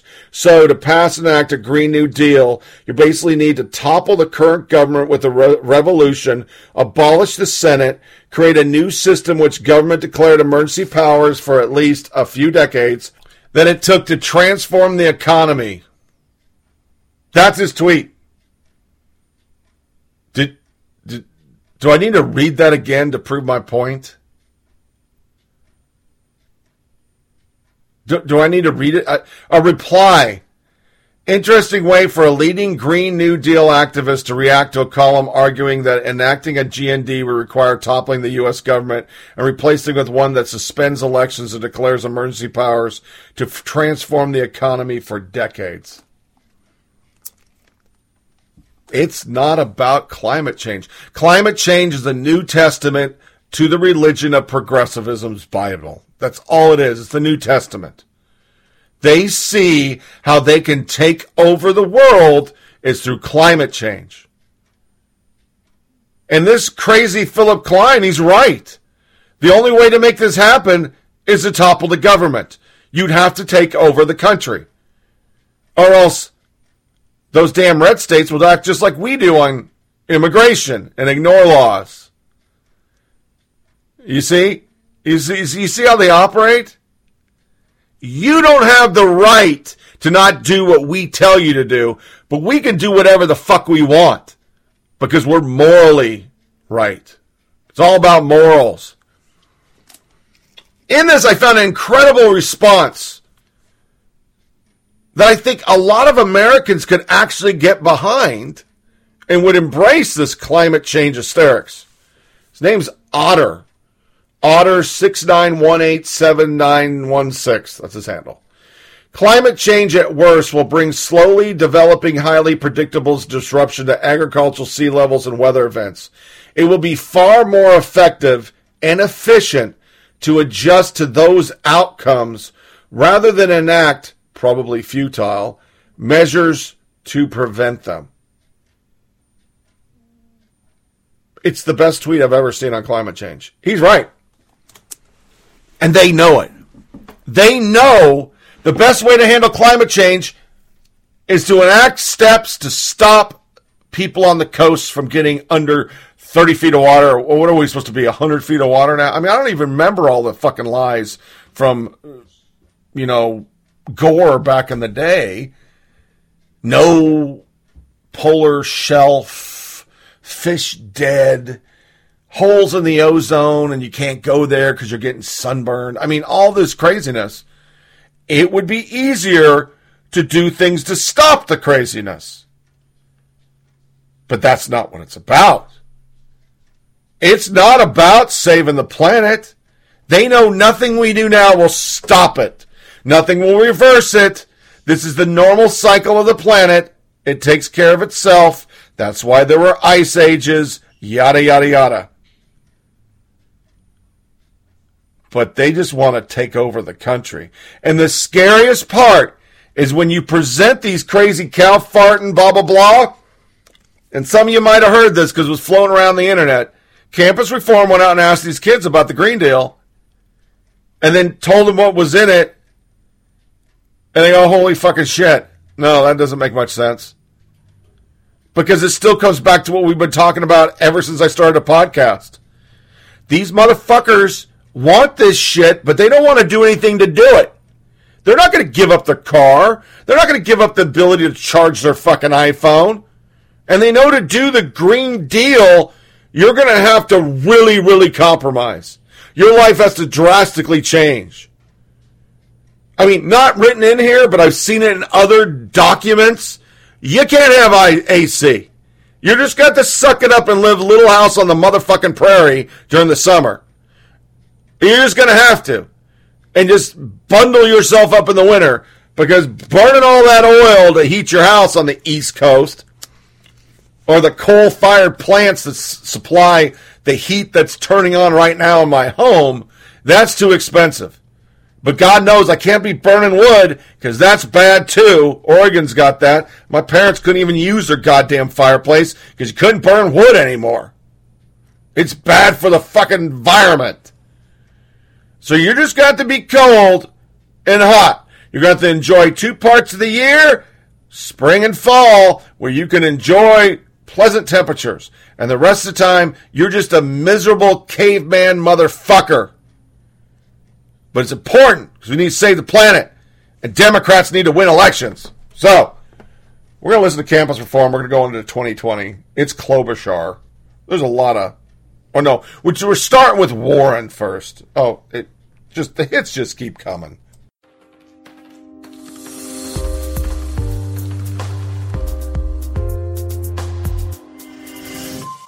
I'm Cabot Phillips with Campus Reform. Today we're at the University of Miami talking to students about Alexandria Ocasio Cortez's Green New Deal. It sounds nice, it's ambitious, but will students support it when they find out what's actually in it? Let's talk to them and find out. The number one trending thing on social media yesterday was her Green New Deal. It's uh, a plan to combat climate change. It was already endorsed by multiple Democrat frontrunners for president in 2020. Yeah. Based on what you've heard of the plan, would you say you view it favorably or unfavorably?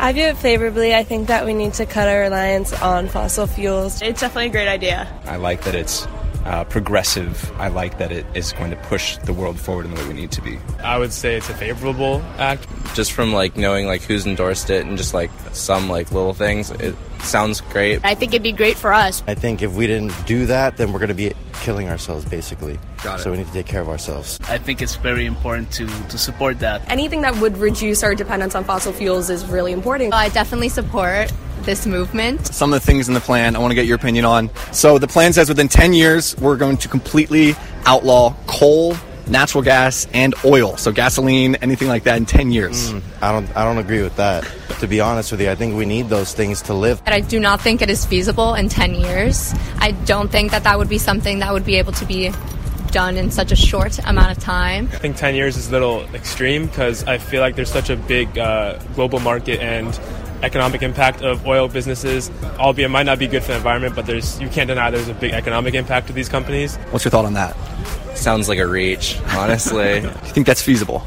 no If you're unwilling to work, we will still supply help for your salary and help for a living wage. No, absolutely not. If you're not willing to contribute to society, then I don't think that the people who are contributing should pay for you. Mm. So I, I disagree with that. I feel like it kind of sends the poor message of, you know, you can just get away with not doing anything and, you know, getting money. It's kind of stupid. I don't like that personally. Unwilling isn't the best way to go about things. Like, I don't want to go to college, but I have to get a job, so. Everyone needs to contribute. That's the only way society works. Um, I don't know about that one. I think that if you're unwilling, that I don't know if you should receive money for that. If you didn't want to go to class, if you were unwilling to go to class, should I still give you a good grade? No. um, um, yeah, like people definitely need a job and need to work. Eliminating almost all air travel with high speed rails. What's your thought on that? Uh, I feel like it's kind of the same one. It's like I feel like 10 years is a little extreme for that. I don't think it should be eliminated altogether. Uh, I think it's definitely it can be an option. I think we should. The more options we have, the better. I think that's drastic. I haven't heard of that one yet. Yeah i can't see that happening either honestly We've gone come so far to get to this point where we are right now with using these resources, and to say, oh, we have to get rid of it in 10 years seems a little too much to me. Who's going to pay for all of it? Who's going to offset the trillions of dollar cost that it would be? Right. I don't know. Okay. Nobody knows. Okay. Like, it's kind of like who's really going to pay. I don't, like, Based on what you've heard from these, does it change your perception of the plan at all? Yeah, a lot. Sometimes you need to take extreme measures to save the environment, but I don't think that is like, I think it's a bit too extreme. Um, it doesn't sound like something I would be behind. I don't agree with us having to, you know, take away uh, flying in the air. I don't agree with, you know, taking away coal and things like that. And I don't agree with everyone getting money for doing nothing. I'm Cabot Phillips with Campus Reform. Thanks so much for watching. If you want to donate to help us make more videos just like that, you can click right here. And if you want to be the first person to see all of our new content, click the subscribe button right here. Please, click one of them. Doesn't have to be both. One or the other. Okay. Thanks. Every day, there's a racist tweet, a hateful tweet, something really dark and ugly. And what are we as candidates, as activists, as the press going to do about that? We're going to chase after those every, every day? Are we going to let him use those to divide us? You know, here's what bothers me. By the time we get to 2020, Donald Trump may not even be president.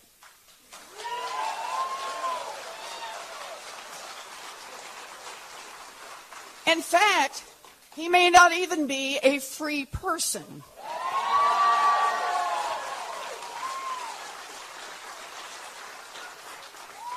But here's how I see it Donald Trump is not the only problem we've got.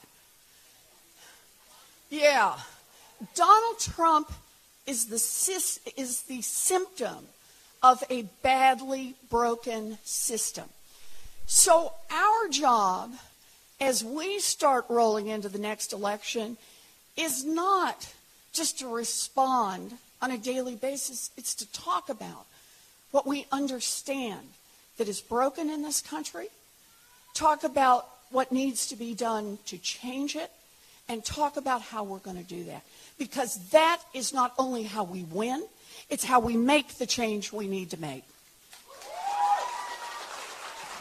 There is no bottom, right, for Donald Trump. There's always a lower place to go. But I do think the Elizabeth Warren story actually, there's a distinction to be made between claiming Native ancestry and being from Oklahoma and saying that you did not put that on any official document, right, in order to gain entry or a benefit in terms of the bar application that is the form in the most recent story or an application to an academic institution. Those two things are separate in my view. Okay. Um, because if you But, are, but, but is it a distinction that plays with voters? Certainly, I think that it is one that is nuanced and that's sometimes hard with voters. But I would encourage everybody watching to Google the Great Migration. Then they will understand sort of the American history that is involved with Native ancestry, specifically in the state of Oklahoma. So her saying that my family told me this is not what the controversy should be about. The controversy is her saying that she did not put it on a form when she in fact did. Well, Ancestry.com and 23andMe has surprised a lot of people. Yes. Well, uh, we got to. I also want to respond to something that Rebecca Nagle said. Um, you know, in full disclosure, my husband has been consulting for Elizabeth Warren,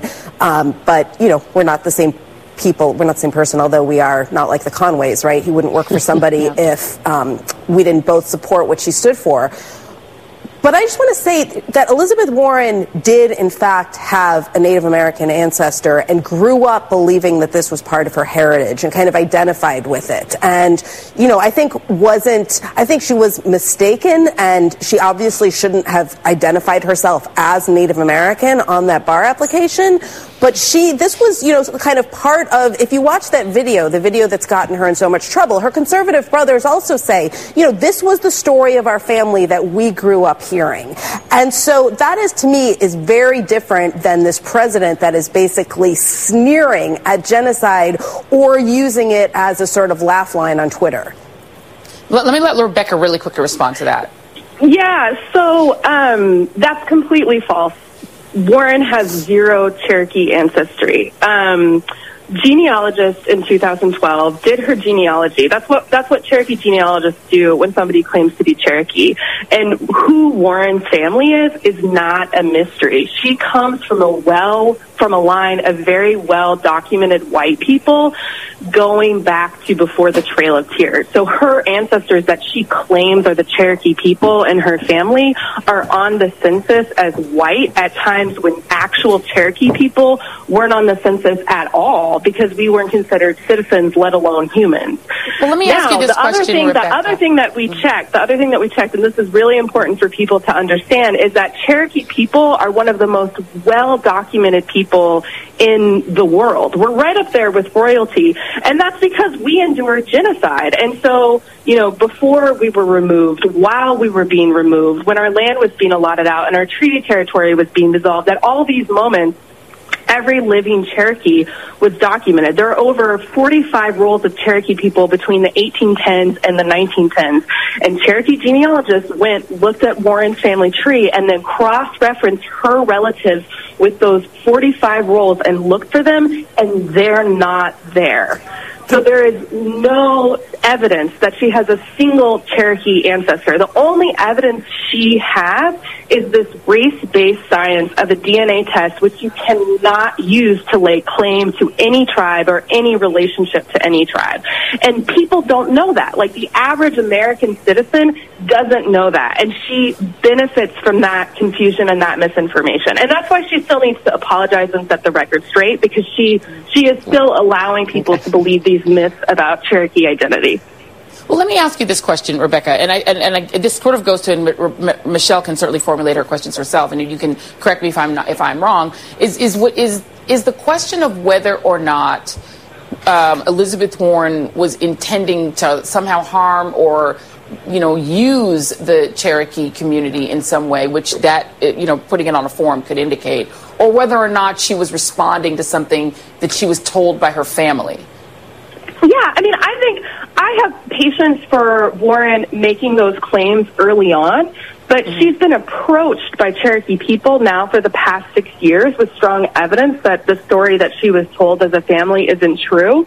Mm-hmm. And she's continued to tell it. And I think that, you know, she's a U.S. lawmaker who's running for president. If there's any body of people for whom we should hold accountable for the impact of their actions and not just the intention, surely it's people who are in the U.S. Senate. Surely it's people who are president whose actions will have huge impacts on the daily lives of Americans. You know, she needs to be responsible more than anybody for the impact of her actions. And I would just say, too, that um, stories about great, great, great Cherokee grandmas, it's always grandmas. You would think that, you know, a few hundred years ago, our tribe was 100% women. it's just, you know, all, mm-hmm. everything about it defies the logic of basic biology. But anyways, so her great, great grandma, somebody, is Cherokee. Those common, those stories are extremely common among white people, especially in Oklahoma.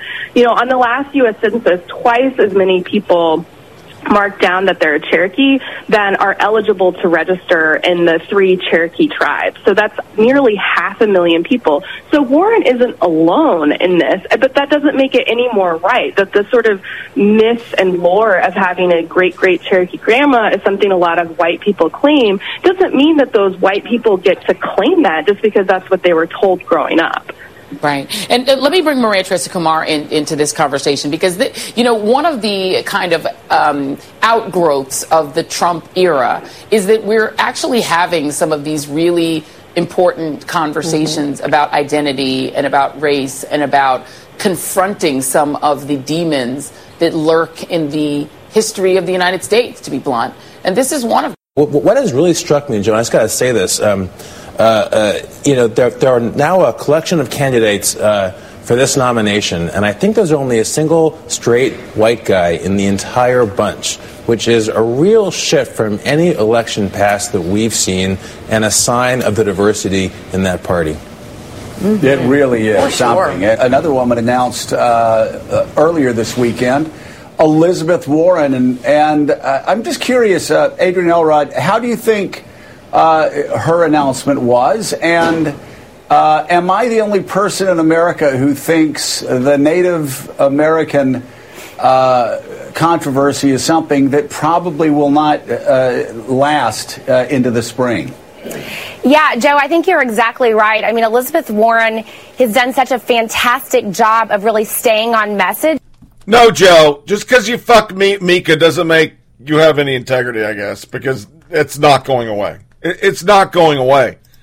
Those are sound bites of people literally saying it's not going away. You can try, but she lied. She's not winning the nomination. I've been tweeting for a week.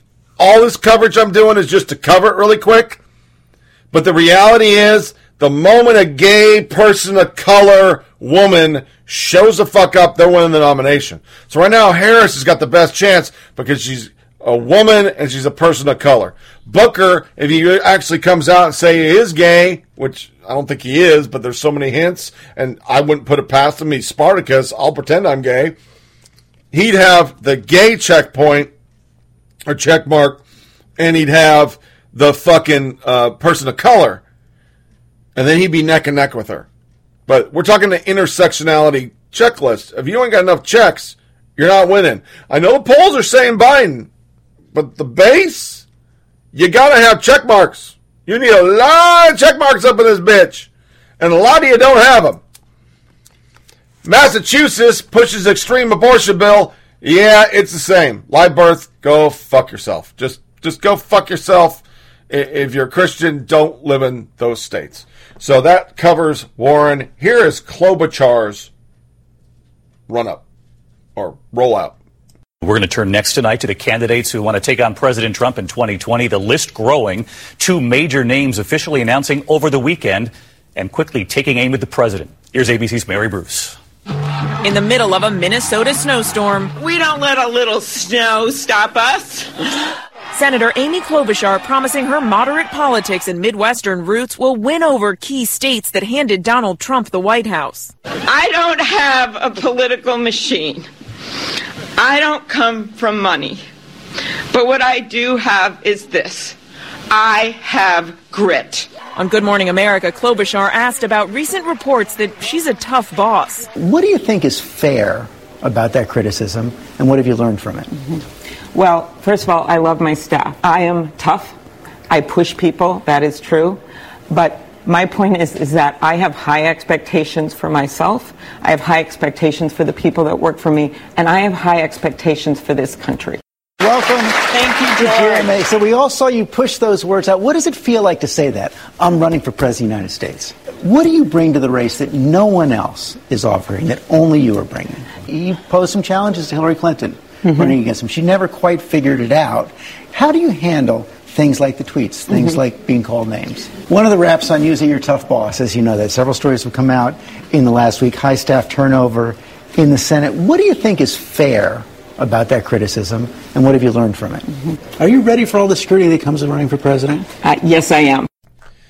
Yeah, she's getting pretty easy coverage for what's known about her. Keith Boykin, if nothing else, Amy Klobuchar earns my respect for announcing 2020 presidential campaign in the midst of a snowstorm.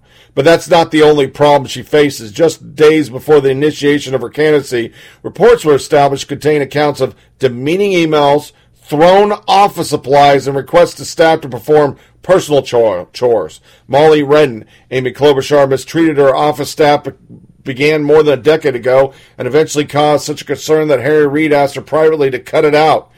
Steve Guest, I have always believed in doing my job without fear. Did she ask her staff? BuzzFeed reports on Friday, staffers' documents show Amy Klobuchar wrath toward her. Started firing off binders loaded into a t-shirt cannon and the crowd strikes because that's what she did. It's not office supplies. She threw a fucking binder full of women at him. Yeah. Whole story, BuzzFeed. Amy Klobuchar reportedly threw binders at staff. There's talk that she made people shave her fucking legs. This is why three people bolted when Dem senators asked them to run her expected 2020 campaign. Yashar Ali. It's true stories like this aren't written about men, but this story by Med Tredin and R. Terkel is important because Klobuchar behavior isn't about a woman speaking up and being framed as mean. It's about a senator who has a history of abusive behavior. It's been an open secret. Many Senate staffers I spoke to have Klobuchar stories. Several are referred to as the Sheila Jackson Lee of the Senate. Not a compliment. And the fact that she has the number one turnover in Senate is very, very telling. Huffington Post. All these come from lefties. I didn't get this from the Daily Caller. Mistreatment of staff, scarred off, scared off candidate to manage a presidential bid. At least three, at least three people withdrew from consideration to lead the Senate nascent campaign, in part because of her mistreating staff. Large article breaks it down. Shaved legs. Amy Klobuchar. Good time last night with a great team at Boom Island Brewery. Good jazz, and I'm glad we got out of the cold for a few hours to visit this local homegrown brewery. This is the same Amy Klobuchar. She then asked Kavanaugh if he ever drank so much he didn't remember what happened the night before. You're asking about a blackout? I don't know. Have you? He responded. Could you answer the question, Judge? She said, looking somewhat surprised by the response. So you have that's not happened? Is that your answer? Yeah, I'm curious if you have.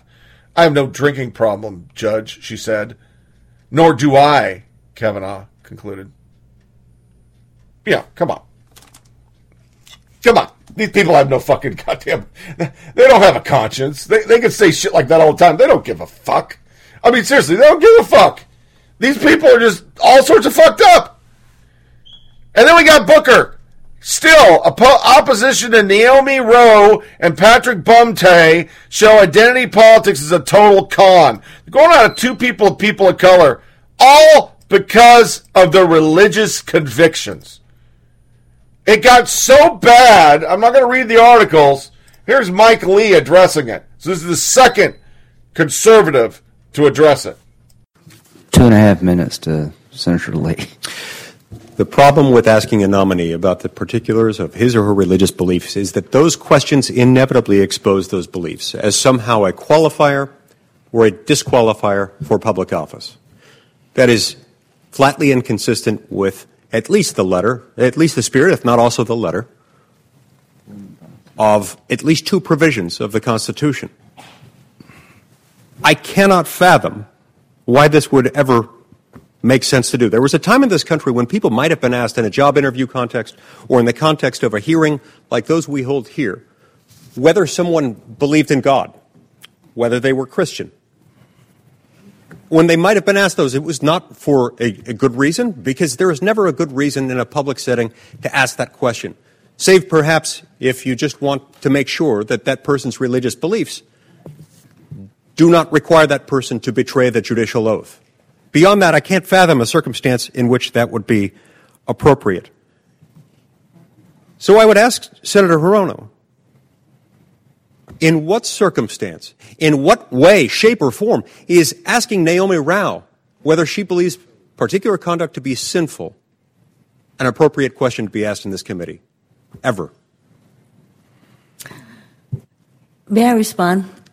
Uh, yes, please. You know, uh, these these probing questions. Uh, I, I, if you were to list all of the questions that we ask, they have to do with whether or not these nominees very strongly held religious views, as well as any other views that may not enable them to be objective as judges in lifetime positions. I think that's a legitimate area of inquiry. And it is not that we all ask, uh, do you think such and such is a sin, et cetera, et cetera. Although well, that was asked me, that this week. This Yeah, well- week it was asked. I, I'm not making this up. Well, I, I, I want you to imagine a conservative questioning a Muslim nominee for anything and saying, Is it true you went to a mosque that believes that it's okay to stone to death gays? Is it true you went to a madras that actually has tossed people off roofs because they were gay? Would that fly in our media? Because right now, what flies is that you can just say uh, your church believes it doesn't believe in gay marriage. There's not a Christian church that does, by the way. A real Christian church. These new wave churches, sure, yeah, they, they just kind of do a loose interpretation of God, and that's their thing. That's their shtick, and that's fine. Not criticizing it. But Baptists, I mean, you can line up fucking every black goddamn senator and congressman that goes to a Baptist church in the South and say the very same thing. Well, I don't think you should be in charge of the Intel, uh, select Intel fucking committee because your church doesn't do gay marriages. Media doesn't even think that's inappropriate. They haven't even touched it. They think it's great. You have two strikes right there. People of color and a religious test. That's how extreme the left is, because they have to be. That's their base. And then Booker went out and said this. The tragic reality is the planet simply can sustain billions of people consuming industrial produced animal agriculture because of the environmental impact. See that key word there? You didn't want to say meat, but that's what he's talking about. It's just not possible as China and Africa move towards consuming meat the same way America does because we don't have enough land. The number one reason for rainforest destruction right now is animal grazing land. We see greenhouse producing gases produced. The devastating impact is just not practical. The numbers just don't add up. We will destroy our planet unless we start figuring out a better way to forward when it comes to our climate change and our environment. Yeah, we ain't got enough meat. We have meat all over the goddamn place. There's meat in every place on the planet. We've exponentially grown as a fucking species and we just grew more cows. What is up with the left hating on cows? I told my wife I want to go buy a cow and just put it in the front yard, put a pan right there, and go, "Fuck you, liberals! This is my cow. I feed him extra fiber so he farts twice the amount of a normal cow, and then I'm going to eat him." Which I probably wouldn't, because then it, I, my wife would name him. It'd be all creepy we'd be eating. I'd be like, God damn it, Frank tastes fucking amazing. That porterhouse is the shit. And Gigi would just start crying. Ah, you killed Frank. It just wouldn't work. So there's a quick hit on 2020. No clown car yet. No, oh, how many candidates are going to run? No vetting of any of this. There's no talk about how Klobuchar threw fucking binders at people, how Booker is doing a religious test, how Warren is a fucking lion sack of fucking shit how Harris fucked her way into politics. And oh, by the way, I didn't cover it because you probably all heard it. Said she smoked weed when Tupac was out. And if that was the case, she was a fucking prosecutor putting black youth in jail while she was getting high to Snoop Dogg. Yeah. Yeah, that didn't make any. Nope, nope, nope, we don't care. These are allies. They're our friends. They're forward facing. There's even people pissed off that AOC and her ban everything can't run because she isn't old enough. Garbage. Just our media is garbage, and that segues into our bias. Here is SNL promoting these fucking idiots. Once upon a time, there were women, and then they became fed up women, and then they became congresswomen. They fight crime, they right wrongs, they wear white, but they're not all white, and we love that. They're the women of Congress. Featuring Nancy Madam Clapback Pelosi. I'm so woke, I can't close my eyes. Alexandria, I say what I mean, Ocasio Cortez. You're trying to rip apart my Green New Deal? Leave me alone. I will dog walk you. Maxine, don't go chasing waffles. They call me Auntie Maxine, but I'm gonna make Trump say uncle. Kyrsten, kooky Arizona lady Sinema. I used to be in the House, but now I'm in the Senate. I'm bicameral, bipartisan, and bi. Deal with it. Ilhan, get the hijab done, Omar. I'm a proud Muslim woman and proud American. And when Ted Cruz sees me, he crosses the street. Annie, raise the roof Kuster. Raise the roof and break that glass ceiling. Abigail, say my name, say my name, Spanberger. My opponent thought he could hurt me by saying a vote for me was a vote for Nancy Pelosi. Uh huh. How did that work out? Good? And Rashida, impeach the mother to leave. Impeach the mother bitch. They are the women of Congress. Ladies, we have a message from President Trump. Congratulations, women of Congress you know, since I've been president, we have more women serving in Congress than ever before. You don't get to take credit for that. That's not because of you. you that's because of Madison. And you're not rich. They are the women of Congress. Yep. None of them got the Palin treatment. They never will. Doesn't matter what they do. I mean, if there were Republicans, there would be a skit this weekend of somebody throwing a binder at a motherfucker, somebody wearing an Indian headdress walking in going, yeah, yeah, I'm running for president. I'm a whitey. That, that would all happen. There'd be skits about Harris smoking weed and then calling the judge, yeah, uh, let's go for life sentence. And Booker playing Spartacus. No meat for you, but meat for me. CNN, of course, is CNN. So our first bias hit is Stelter dogging this instantly the moment Abrams from the New York Times, the ex-editor, said that, that it's just anti-Trump paper.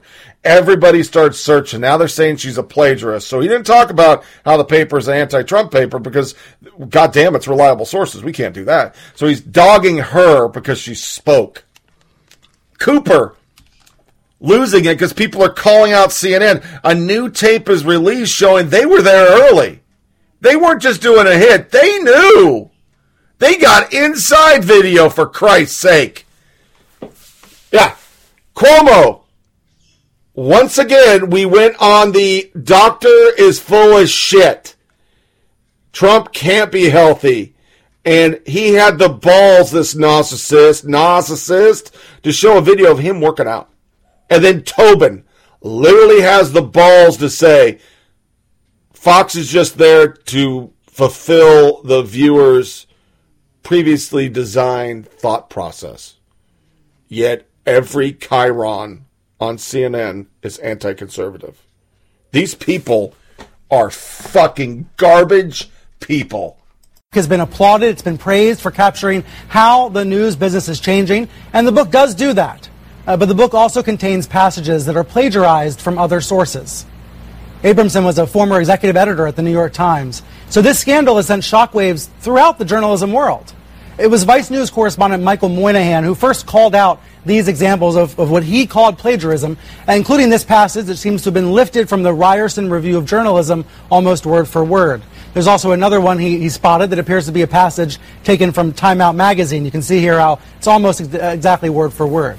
Uh, CNN's Oliver Darcy also uncovered two additional examples of text that appear to be lifted from other sources, and he's published those examples on CNN.com. Now, I'm grateful that Jill uh, has agreed to join me here uh, to respond to these allegations. Uh, she's here with me uh, on set. Jill, full disclosure to the audience, you and I worked together at the New York Times. You were the top editor there. Wouldn't these examples meet the Times definition of plagiarism?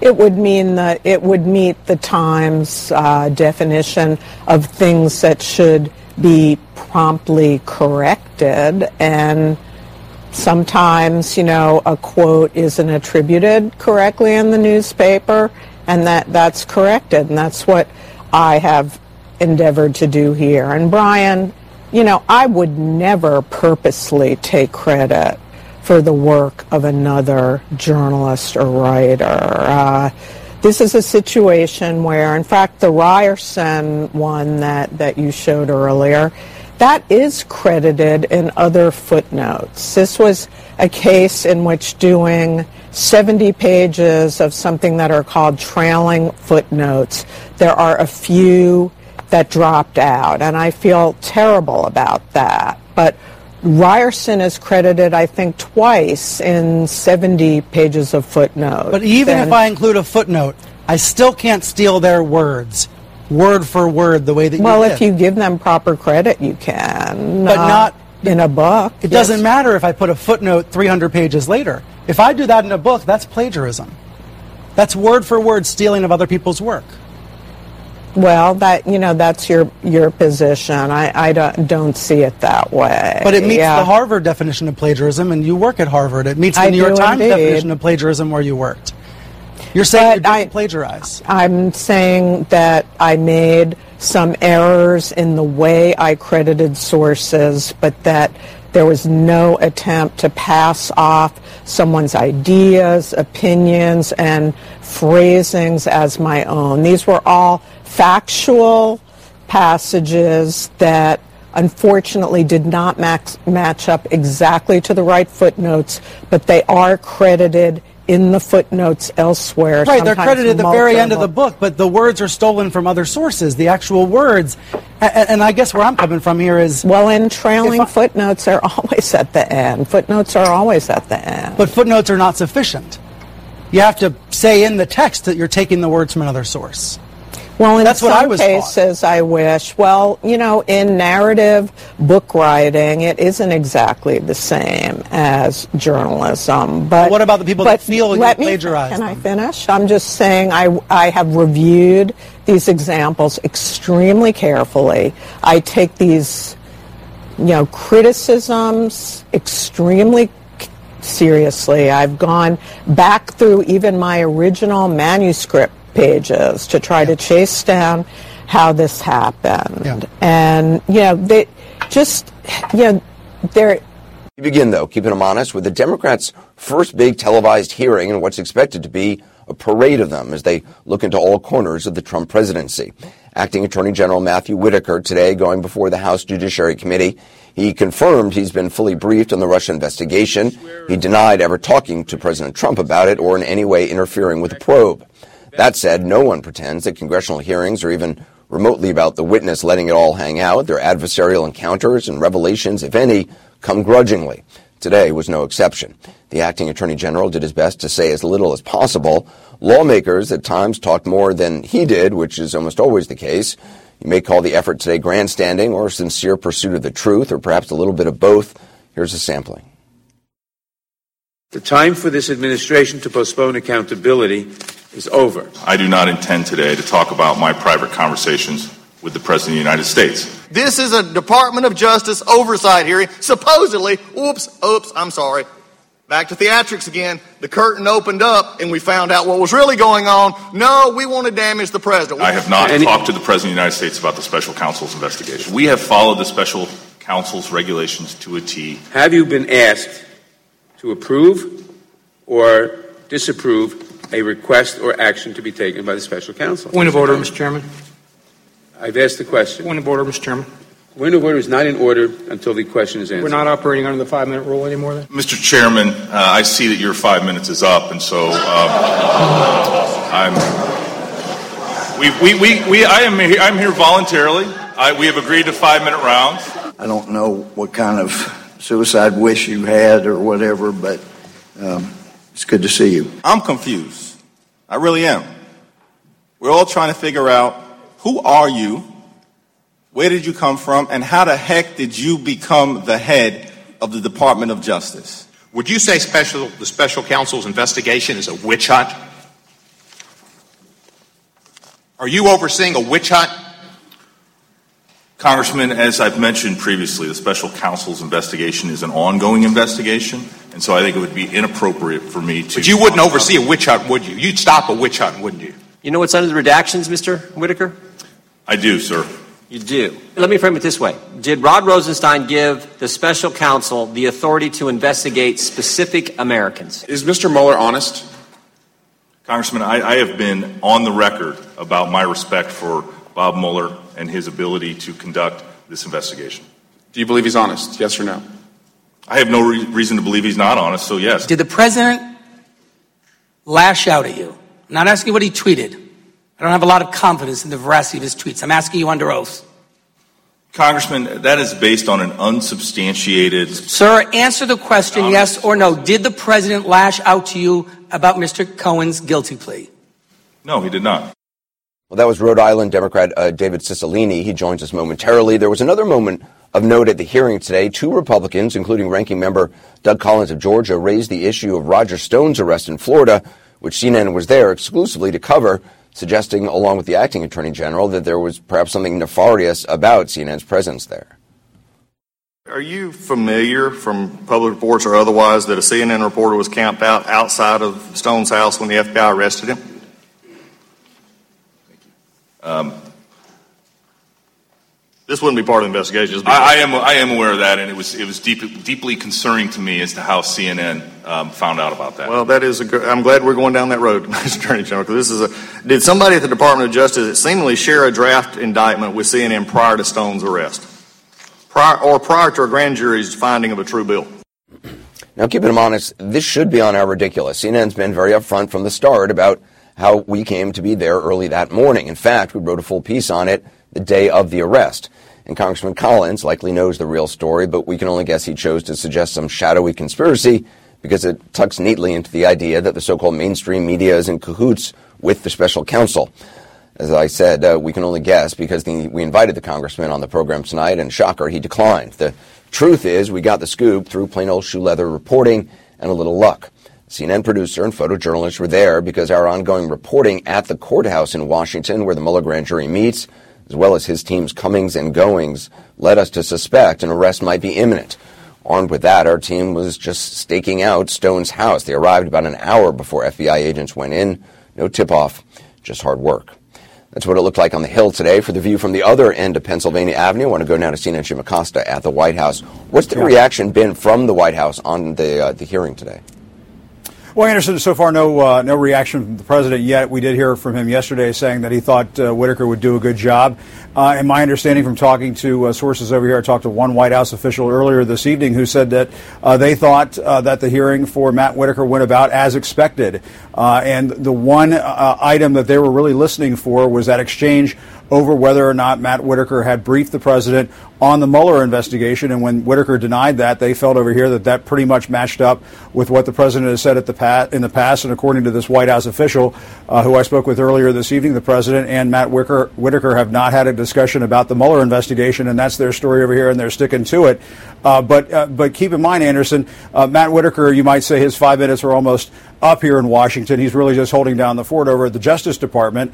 And it, what really matters is what uh, the incoming Attorney General, that we expect to be the incoming Attorney General, William Barr, and what he does uh, with the Mueller investigation, and he gave a lot of tea leaves during his confirmation process, and really both sides took away some some comfort that he may be a straight shooter in all of this.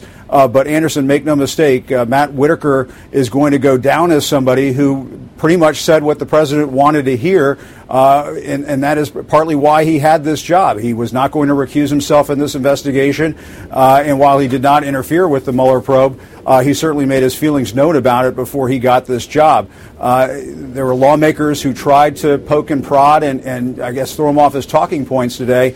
But when the White House, Anderson, is telling us this evening that they felt like it went about as expected, their feeling over here, Anderson, is that uh, Matt Whitaker escaped from this process pretty much unscathed. And for the White House, which has been in desperate search of a win lately, uh, th- I think they got one with Matt Whitaker's testimony, despite all those fireworks that we saw today. Mm. Anderson, Jim Acosta, thanks very much. Appreciate it. A moment ago, you heard a portion, uh, excuse me, a cor- portion of the uh, questioning from Congressman David Cicilline. He's a Democrat from Rhode Island. He joins us now. Congressman, thanks for being with us. I apologize for my cough and my cold.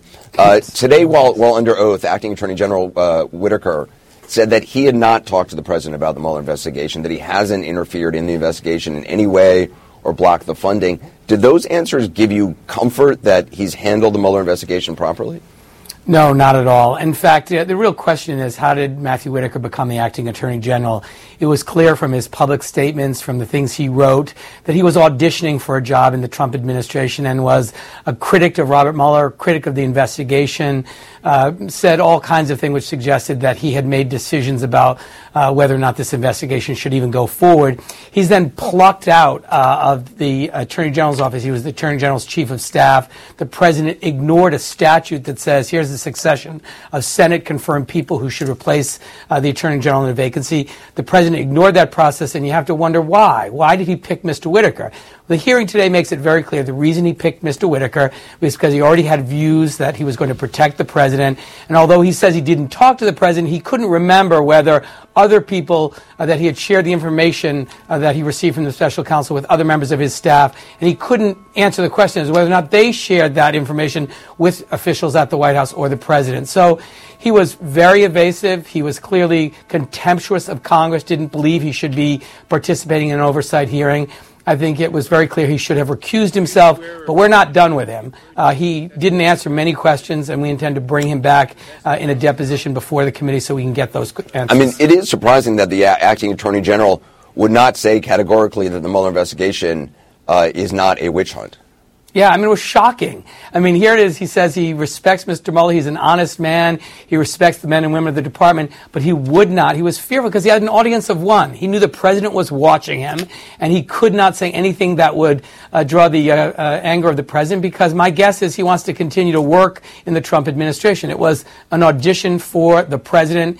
He didn't answer questions that the committee asked. He was really contemptuous. I mean, every time we got to the important issues of what was shared uh, in terms of the information he received from the special counsel, he danced around uh, and really refused to answer the questions. I, I, you, you referenced this. There, there are those tweets and commentary that Whitaker made before he was named the acting attorney general that were cr- critical of the investigation. Is there any real evidence, though, that you know of that indicates he's acted improperly in any way when it comes to the Mueller investigation while being the acting attorney general? Well, we just don't know because he would not answer today about conversations he had with the president. He would not answer or could not answer whether the information he learned from the briefing from Mr. Mueller was communicated to the White House or the president's legal counsel by others. Uh, so we have many more questions. He will remain so for the duration of his presidency and beyond. Let's bring in D. Lemon. Uh, despite some not great habits, he is healthy, wealthy, and likes fries. yeah. Uh, what happened to wise? What? What happened to healthy, wealthy? Oh, is that wise? part? I didn't know that was part of these. uh, yeah. He, well, he's healthy. He has uh, a common form of heart disease, right, as well as high cholesterol. So, um, you know, a lot of Americans have that. Uh, but the thing that you talked about, where he, he hasn't set foot in the fitness room, you know why he hasn't done that, right? Yeah, He and people that- think we're kidding. No, he thinks, and it's been documented that through interviews and through people who have written Yeah. about him, that energy is it's like, we're like batteries. Yeah. That we have a finite amount of energy. It's true. He I really that's why you believes that. And he tells out. stories where he says, How many guys have you known who are in their 40s or 50s and they run all the time, they work, and then they just drop dead of a heart attack? They ran out of energy. He really believes that. And I got to tell you, you know, may, uh, there's nothing to that idea. But maybe people Yeah. put too much emphasis on physical greatness and, you know, lifting huge weights and being jacked and being super healthy. You know, maybe. talking about it yourself? doesn't- No, no, no. I'm say- saying maybe we shouldn't Oh, have these kind of get- oh, impractical standards where people lift small cars, you know, the equivalent over their head like it was nothing. Maybe, you know, we shouldn't ask that of people. Maybe it's have an you unreasonable no shame, standard. Mr. Cuomo? And guess what? Those people know that those are empty, right? Those are like plastic things that are empty. Literally, the average man would crumble and lose all his energy if he tried to lift that weight. But don't worry, I took care of you. I got you working out too. Put up the picture of Don. There you Can I tell are. you- There you are. Look at you. There's you getting after it. See? I, I'm living my best life. That was in Santa Barbara, California, and my dog was serving me tennis balls, and I was playing tennis. That that is my child. You got Now, some, do you got some cankles on you. Look at the size of those cankles you got there. Don't be. Look, those are naturally Some big knees. I was about to say fine. You know what? You got legs. some big knees. You're built like nice a doll. You got like no cuts on you at all. You're all smooth. I'm beautiful. What's wrong with perfection? Why Nothing. That's what I'm saying. Perfection? You don't have to lift all these heavy weights and sweat and work out and be jacked. You can just look like that. You're fine. No, I do. Uh, listen, I do work out with a trainer, but listen, I'm not. I'm not. I don't have There it anything is. to prove. 88, I'm, I 89, love who I am. 90. 100. No, you're, you're, you're like Anchorman. No, listen, here's the thing. Here's the thing. I'm a man of a certain age. I have nothing to prove. I don't have to do marathons. I work out for myself, for my health, and for my well-being, for my mental health. I love life. I will never have a six-pack. You know why? Because I also love food. And I also love to sleep. And there is no shame in Your game. my game.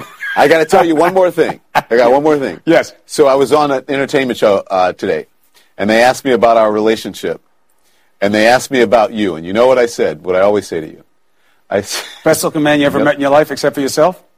no. I told him first of all, your hair you, your hair was not real. By the way, you got a smaller toupee today. That's Yeah. nice. It looks good. You know how much it costs to get this thing trimmed? I know. They gotta And re-thread it secondly, I said no one loves Chris more than Chris. That's and not if you true. don't I believe happen me, to be just- high- but I mean, it, it's just. And, and, remember, there's also the incredibly reliable uh, presence of Fox News. I don't think Sean Hannity is going to read Mueller's report and say, "Hmm, my goodness, I think he's got some good points there." No, you know, Fox News exists to to ratify the biases of the people who who already watch it, and that's what it's going to do. And, and so I just don't think the the the locked in partisan divisions that we have seen for the past two years are going to change based on uh, whatever Mueller says. You, you may be right, uh, but but wasn't it the case in Watergate that Nixon had maintained a certain amount of support, and then finally there was a breaking point where he got down to I think it was twenty five percent or so by the time he resigned. Yeah, it, it, I mean, yes, it's true, but I think 1974 is very different. You're right. It is. I, I, I think the the almost complete elimination of the moderate Republican as a political force um, is is is the most significant. I think Fox News is a significant force. I mean, there was no Fox News in 1974, so so I just think that the um, you, you're right that that Nixon's support eventually fell away, but I, I mean, I, I did a profile of of Adam Schiff for the New Yorker, and and he said um, you know, he's been reading about Watergate, you know, for obvious reasons. He's been interested, and he thinks that you know the the the difference in the Republican Party and the existence of Fox News really makes uh, par- comparisons between the two um, not not not valid. Geraldo Rivera said if Sean Hannity had existed in 1974, Nixon would still be president.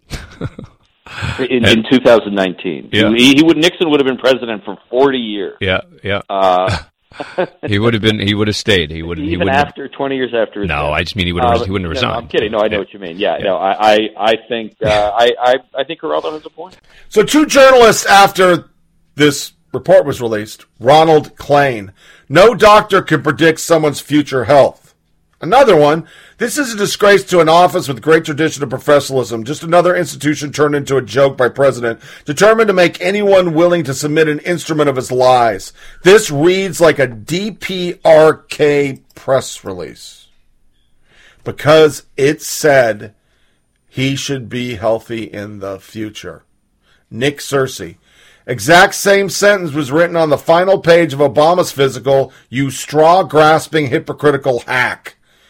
2010, 2016. Yossi Gessner. Look at the language used for Obama in 2010 and 2016. Now block me because I don't think either of you have the integrity to admit that you were wrong and to retract your fake news. History shows it's nothing with Trump destroying institution as a standard language.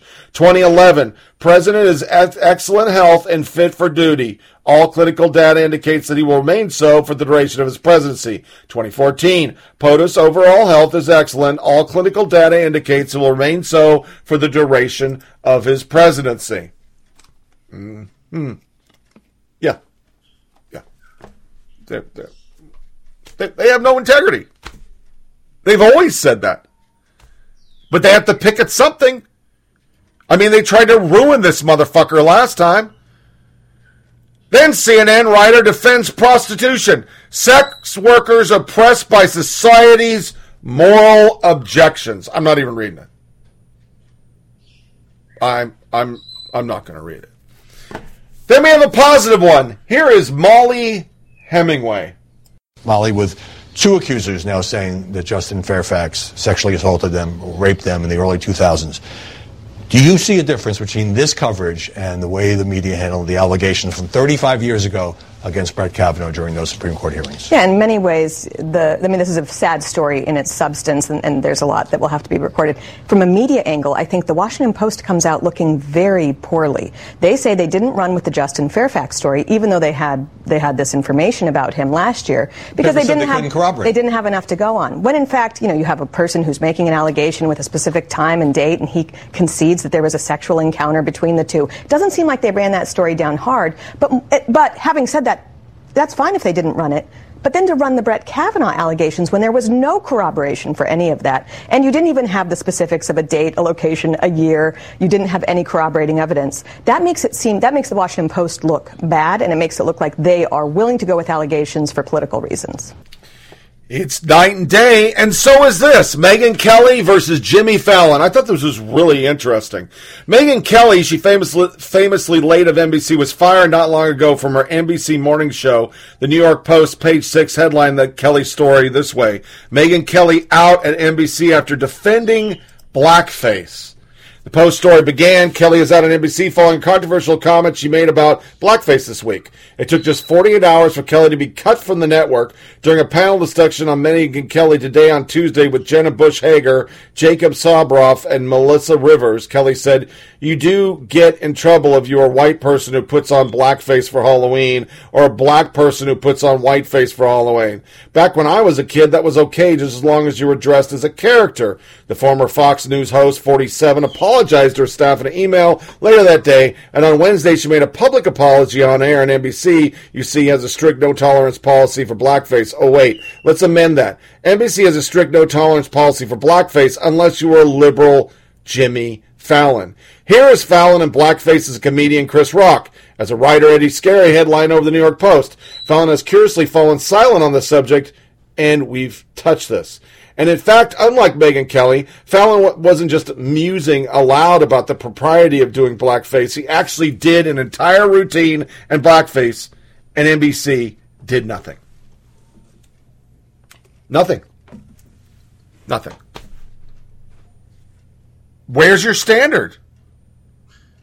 I mean, NBC is just extreme right now because they're trying to catch up to CNN on their extremities so they can keep their lead in the, the, the fucking ratings. But it's true. You got Fallon, you got Kimmel, Silverman. My son was right. Jesus Christ, all these people have done it. Literally, not spoken. But Kelly was fired for just speaking in a conversation. She didn't say it was all right. She said times have changed in a long form manner. Howard Dean, Brado draws 10,000, Trump 65.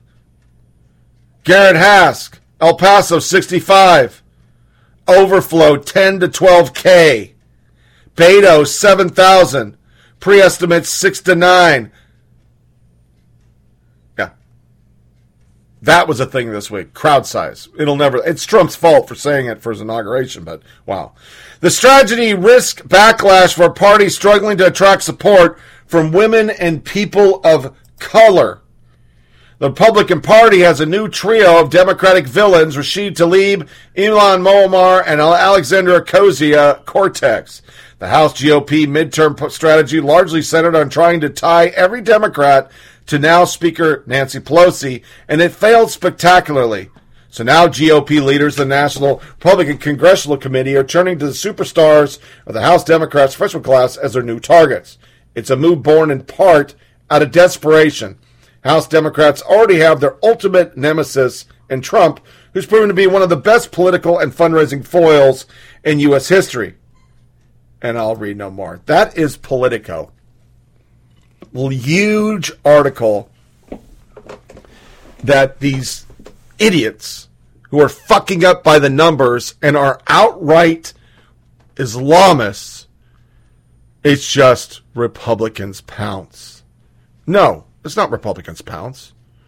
None of this is pouncing. This is pointing out what they're doing. It's what you do to Republicans all the time, Politico. But you put a full article. It was the most embarrassing thing. I read the whole thing. It was embarrassing and lacked any journalistic integrity. And you know what else is lacked? As we close out this section, get ready to go to a music break. Guns. First, we have what apparently started as a home invasion turned quickly into a frightening scene for the suspects after the residents started shooting. Five shot and three dead after a home invasion in East Houston. That is like the fourth one I've done on this show. Oh, those poor victims who broke into somebody's house. The media is so biased now about guns they're the victim. It wasn't scary for the homeowner. Fuck you. You had a gun. You're a piece of shit. And right in line with it, MSDNC brings back Hogg, and he says this. Yeah. But let me also ask you, does this speak to local action? You spoke of a number of local initiatives. Does this mean that it's going to be very hard to get agreement on congressional action that perhaps it has to be state by state, city by city?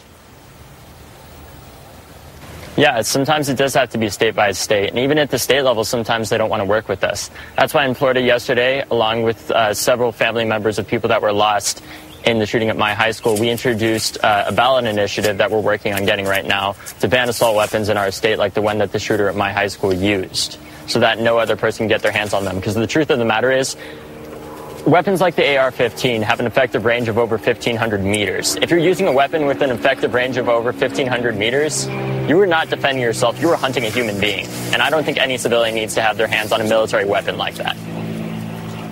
David Hogg, thank you so much. I think you're taking a gap year, and I know you're going to go on to, I think, Harvard next fall.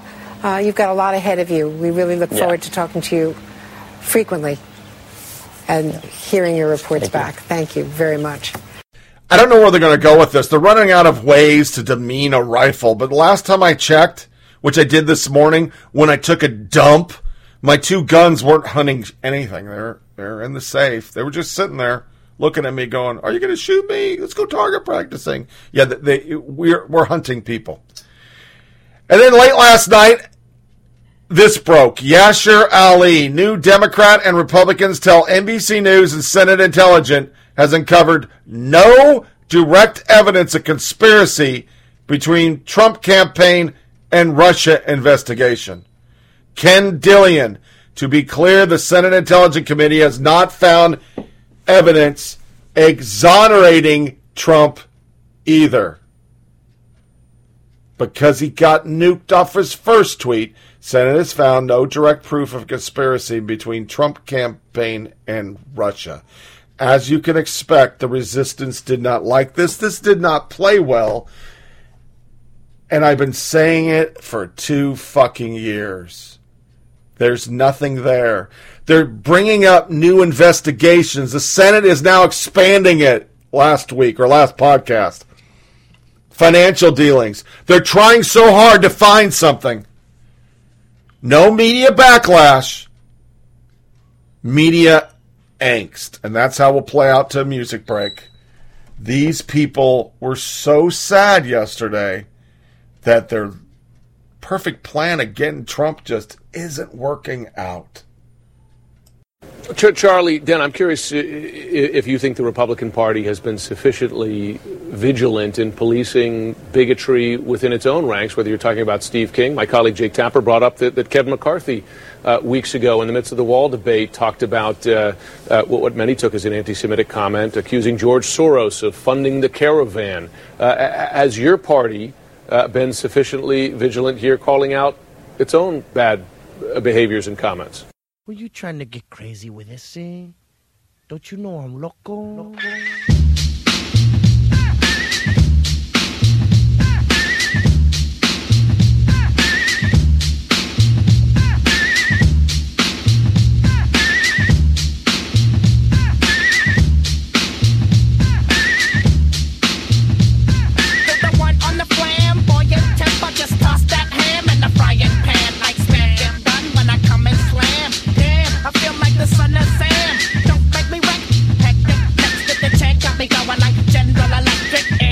lights are blinking. I'm thinking it's all over when I go out drinking. Oh,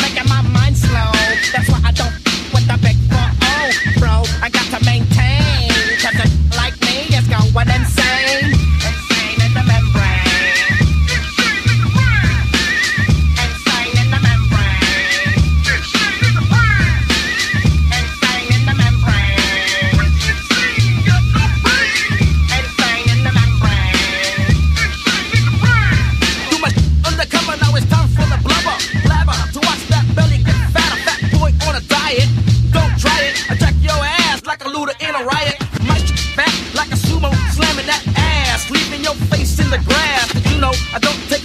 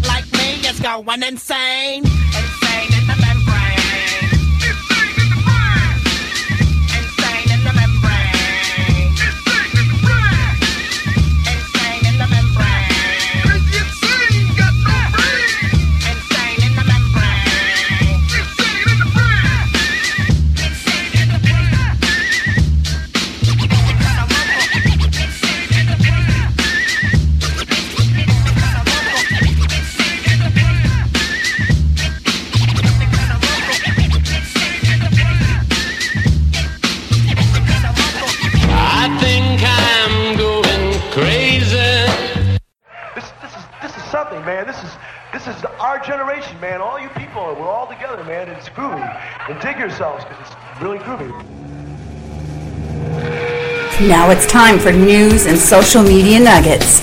The crazy stuff that makes your host lose his mind. It's a whole new ball game on campus these days, and they call it PC. PC? Politically correct. And it's not just politics, it's everything. It's what you eat, it's what you wear, and it's what you say. If you don't watch yourself, you can get in a buttload of trouble. For instance, We have rights see these girls? Yeah. No, you don't. Those are women. You call them girls, and they'll pop your figs. Save the whales. Gays in the military now. Free Nelson Y'all hear those sounds?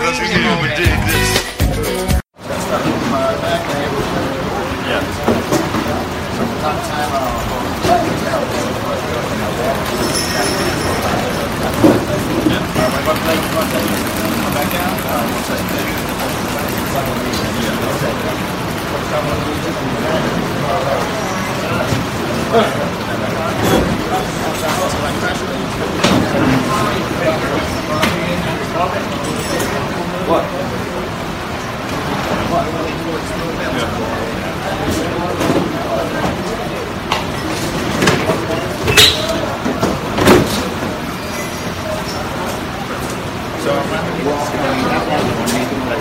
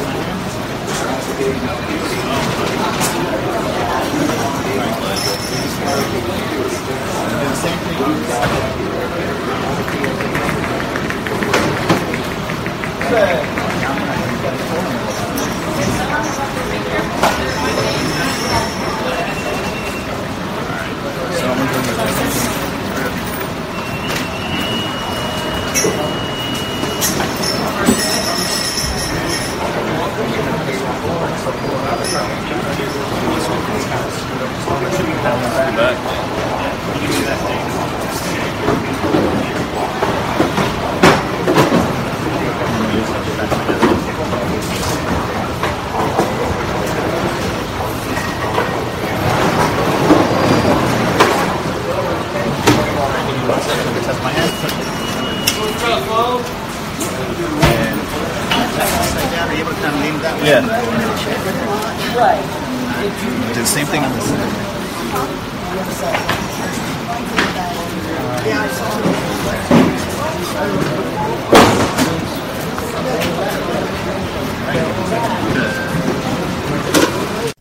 These pigs want to blow my house down. I freaking love that song. I know I shouldn't, but that was a good song. Anyway, Military Corner, what you heard, this is just fucking insane. I flew in and out of Tucson for like a three year period uh, at a store out there, and it was the most fucked up TSA ever. They would almost cavity search my ass because I was ex military. This is a guy in a fucking wheelchair, and they're searching the wheelchair. Dude's a disabled vet. You're a fucking asshole. Like father, like son, 82nd soldiers jumped together. Master Sergeant Michael Mabray went with his private William Marbray on a jump. That's pretty fucking cool. General apologizes for wearing upside down ribbon rack at the State of the Union. Joseph Lengyel, a four star. Who the fuck was your aide? My son in law, I'm looking at you. I'm looking at you, Mike. What the fuck is up with your branch, bro? going to the State of the Union with an upside down rack? You Air Force guys get fucking awards for touching your dick. That's a lot of rack. It's a huge rack of ribbons. House passes bill to cover veterans' child care during medical appointments. That's pretty fucking badass. And then this one. I looked this up just for shits and giggles. The U.S. Army is designing its first new grenade in 40 years. The ETMP replaced the M67 Frag. Designed for both offensive and defensive use, the new ETMP hand grenade is meant to be safer and more versatile hand grenade handheld bomb. I don't know why they wrote it that way. Hand grenades are traditionally divided into two categories, offensive and defensive. Defensive grenades are used against attacking enemy forces and usually have bodies made of steel notched to explode in a deadly metal shrapnel. Think the grooves of the iconic MK2 pineapple grenade from World War II. Offensive hand grenades typically have smaller explosions to prevent them from harming advanced friendly troops. They kill or wound by concussion force. For decades, the U.S. Army has used different grenades to fulfill offensive and defensive requirements. On the offensive side, things have been lagging for a while. The Mark III grenade was retired in 75 after it was realized that the body of the grenade contained 50% asbestos. Fuck me! Those poor guys. Then the 67 came out as the U.S. Army sole lethal hand grenade. Now Army engineers, engineers at Picatinny Arsenal in New Jersey are working on the ETMP grenade, which will use electronic controls to bring hand grenades in the 21st century.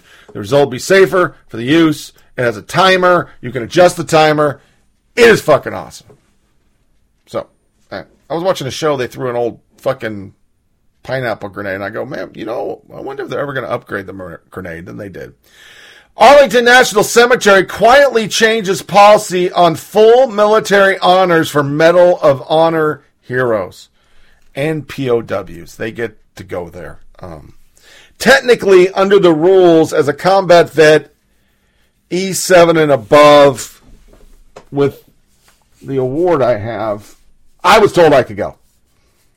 But I don't want to go. That's for the real heroes. Uh, I'm going to be cremated and dumped in Kentucky Lake or Lake Barkley, one of them. So, all right, we're going to go into our college crazy. We're going to start it out with the people that you people on the left look up to.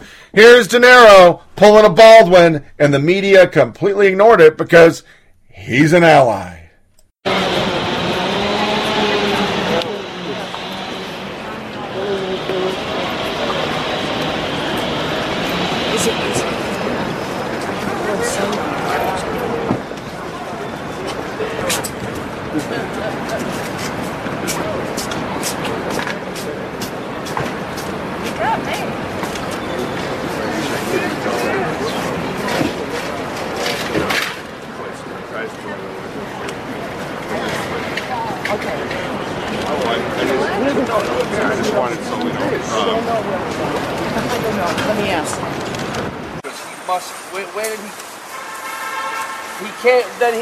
Spot. We're standing right where he dropped us off on Worth Street.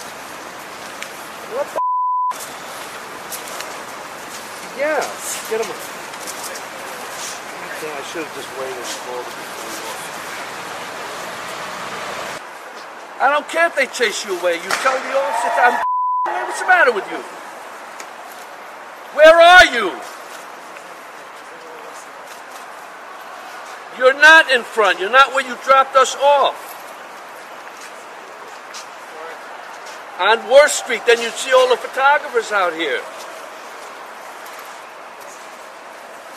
Oh, Jesus. No, you're not where you dropped us off. Let's go back in the building. This is ridiculous.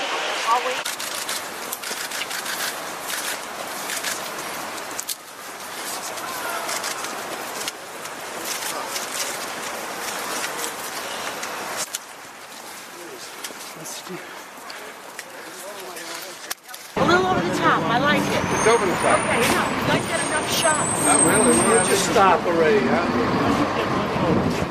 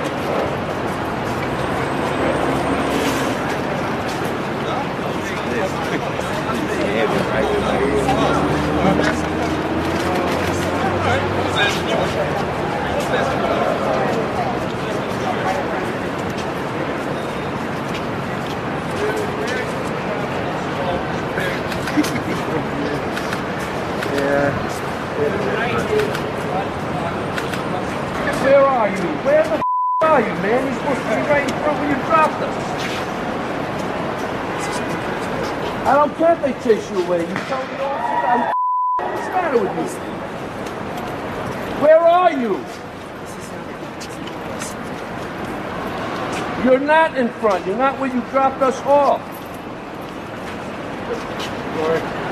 On Worth Street, then you'd see all the photographers out here. No. No, you're not where you dropped us off. Let's go back. I'll wait. I'll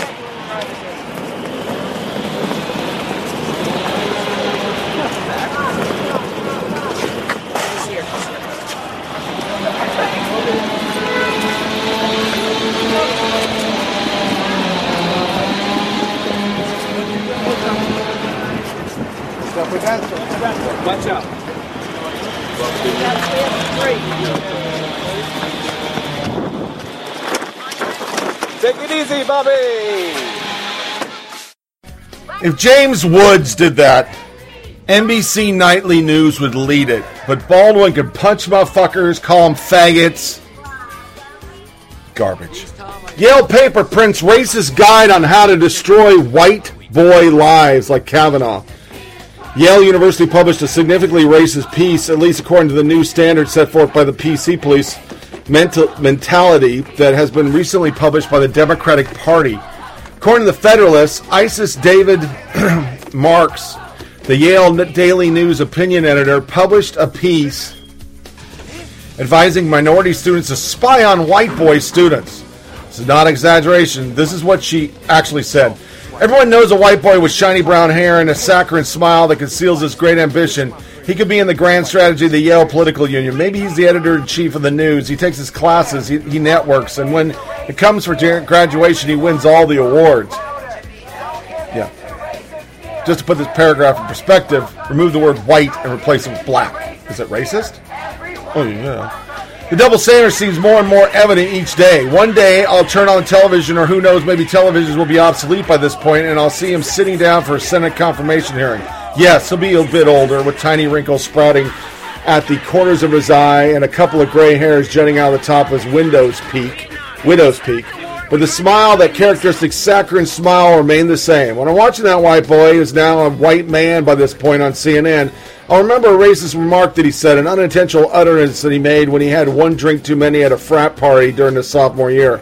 I'll recall a message that he accidentally left open on a computer where he forgot to log out of iMessage, where he liked a woman's body to particular large animal. I'll kick myself for getting to screenshot the evidence. Davis Mark's solution to what her and others can do to make the certain to destroy their lives. We allow things to skate by. We forget we say no, he couldn't have done that, or but he's so nice. No questions are asked when our friends accept job offers for companies that manufacture weapons or contribute to gentrification in cities. We merely smile at them and wave as we walk across a residential courtyard and do nothing. 30 years later, we kick ourselves when it's too late. But I can't do that anymore. I can't let things slip by. I'm watching you, white boy. And at this time, I'm taking the screenshot. Remember, they hate you. And she's white, by the way. They just hate you. Unless you're gay, as a white male, they hate you. College newspaper writer says it's fine that conservatives feel their beliefs aren't welcome on campus. Yeah. Let's see. Uh, across country at schools like ours, college right wingers say they face social isolation because of their beliefs. He then cited an article published last semester in a student paper that profiled conservatives who experienced negative social ramifications for the politics. They feel like their beliefs aren't welcome on our campus, and I like to just say that's fine. Lonergan went on to say that debate should not be stiff, stifled, but dismissing unproductive conservative ideas can open up our opportunities for meaningful discussions. They're just being taught this. They're being taught. You can fucking just destroy anybody who doesn't think like you, and you don't have a right to have an opinion unless it's my opinion. They're fascists. That's why the whole stop fascism, Antifa, it's just projection. It's what they are. I mean, put these papers in line with that tweet. We need to topple the government so we can take it over for social re education camps. And that's basically what he's saying. John Hopkins completely shuts down students demanding a cut tie with ice. They did a walkout and everything. John Hopkins goes, fuck you. Yeah. Faith Under Fire, Christian student groups go to war with higher education. University of Iowa deregistered business leaders in Christ in fall after denying a leadership position to obligate students who did not hold the group's Christian beliefs. University made that decision based on human rights policy, according to the Gazette. In January 2018 injunction, a federal judge gave the University of Iowa, Iowa 90 days to temporarily reinstate the group as a registered student organization. BLinC held RSO status following the January 2018 ruling through Wednesday when the court ordered the university to extend the group's permanent register status. And there are three other incidents of on campus literally not letting Christians have group. Yeah. You know why? UC Berkeley spends 2.3 million annually on diversity employee salaries. Every time we report this, they're paying millions for people to ferret out you bad conservatives, you Christians, you cis normative pieces of shit. Because they're scared of the mob. They're just scared of the mob. The fucking LGBT social justice warrior mob has more people scared on this planet. And if that's not fascism, I don't know what is. We talk about brown shirts and all you Nazis. Oh, it's you, man. You're the fucking Nazis. You're the brown shirts. How do I know? Articles like this hate body odor? You're more likely to have right wing views. They actually did a study. Scientists suggest authoritarian attitudes may be partly rooted in biologic urge to avoid catching disease from unfamiliar people. People have a greater tendency to turn their nose up at the whiff of urine, sweat, and other body odors, are more likely to be right wing authoritarians. The study also found having a greater disgust for body odor was linked, albeit to a small degree, with support for Donald Trump. The team says the findings support the idea that a feeling of disgust might partly underpin social discrimination against others. So, because you want to take a shower, you're a racist. That's their new theory. Yeah. Wow. I've been dogging my wife all week on that. Every time I get a little sweaty, you need to take a shower right now. I'll be like, you're a right winger. You're just a fucking right winger. You're a fucking racist. You know, this is like the study that said coffee gives you cancer. You can link any study to something you want to say by doing a big enough pool and cooking the books. But saying because you want to, you're, you're clean and you don't like the smell of funky motherfuckers, you're a racist? Are you serious? Are you? Did you stretch before you wrote that? Because I don't want you to get carpal tunnel. I'm just throwing it out there, man. You can pull a muscle typing that shit because that's a bunch of bullshit. But it happens all the time. Oh my God, y'all! Bloomingdale's actually had this super evil T-shirt. Fake news. I'm not going to put any background. I'm just going to read it. Allison Caden. Hey, Bloomingdale, this isn't funny or fashionable. It further de- delegitimizes hard-working journalists who bring real news to their communities, not a T-shirt. For the love of all that's holy, won't someone please think of the journalist? The Wrap. Bloomingdale's apologizes over fake news T-shirt, pulls it from stores. It's a big thing. Everybody's upset. Stephen Miller. You can tell journalists are very concerned about the erosion of their First Amendment when they band together to get a T-shirt banned, and that's what it was. So can men. A real journalist. The customer flagged it was a journalist. It was a journalist. Journalists at New York City CW affiliated Pix 11 who chided the company. But that never went out. And all the, oh, that's just horrible to sell that t shirt. Mm-mm-mm-mm-mm. Keith Olbermann, what the F is this, Bloomingdale's? And I bet if I went over, I could find it on Stelter's feed. I bet he had it. Oh my God. Derek Hunter. This is a real exchange between two journalists and a department store. Can't imagine why Toe Jam has higher favorability rating than journalists do. Pamela Wood. Apologizing for any offense we may have caused is not a sincere apology. This is not about journalists' hurt feelings. This is about damage done to our democracy when your brand joins in perpetuating and celebrating the idea of fake news. Please try again. Well, why don't you try again? You came up with the fake news. You said everything about Hillary that was negative was fake news. Trump grabbed it and used it, and now your butt hurt. Your butt hurt. But that just doesn't stop there. Katy Perry faces criticism over shoe design resembling blackface. Of course, I got this from CNN.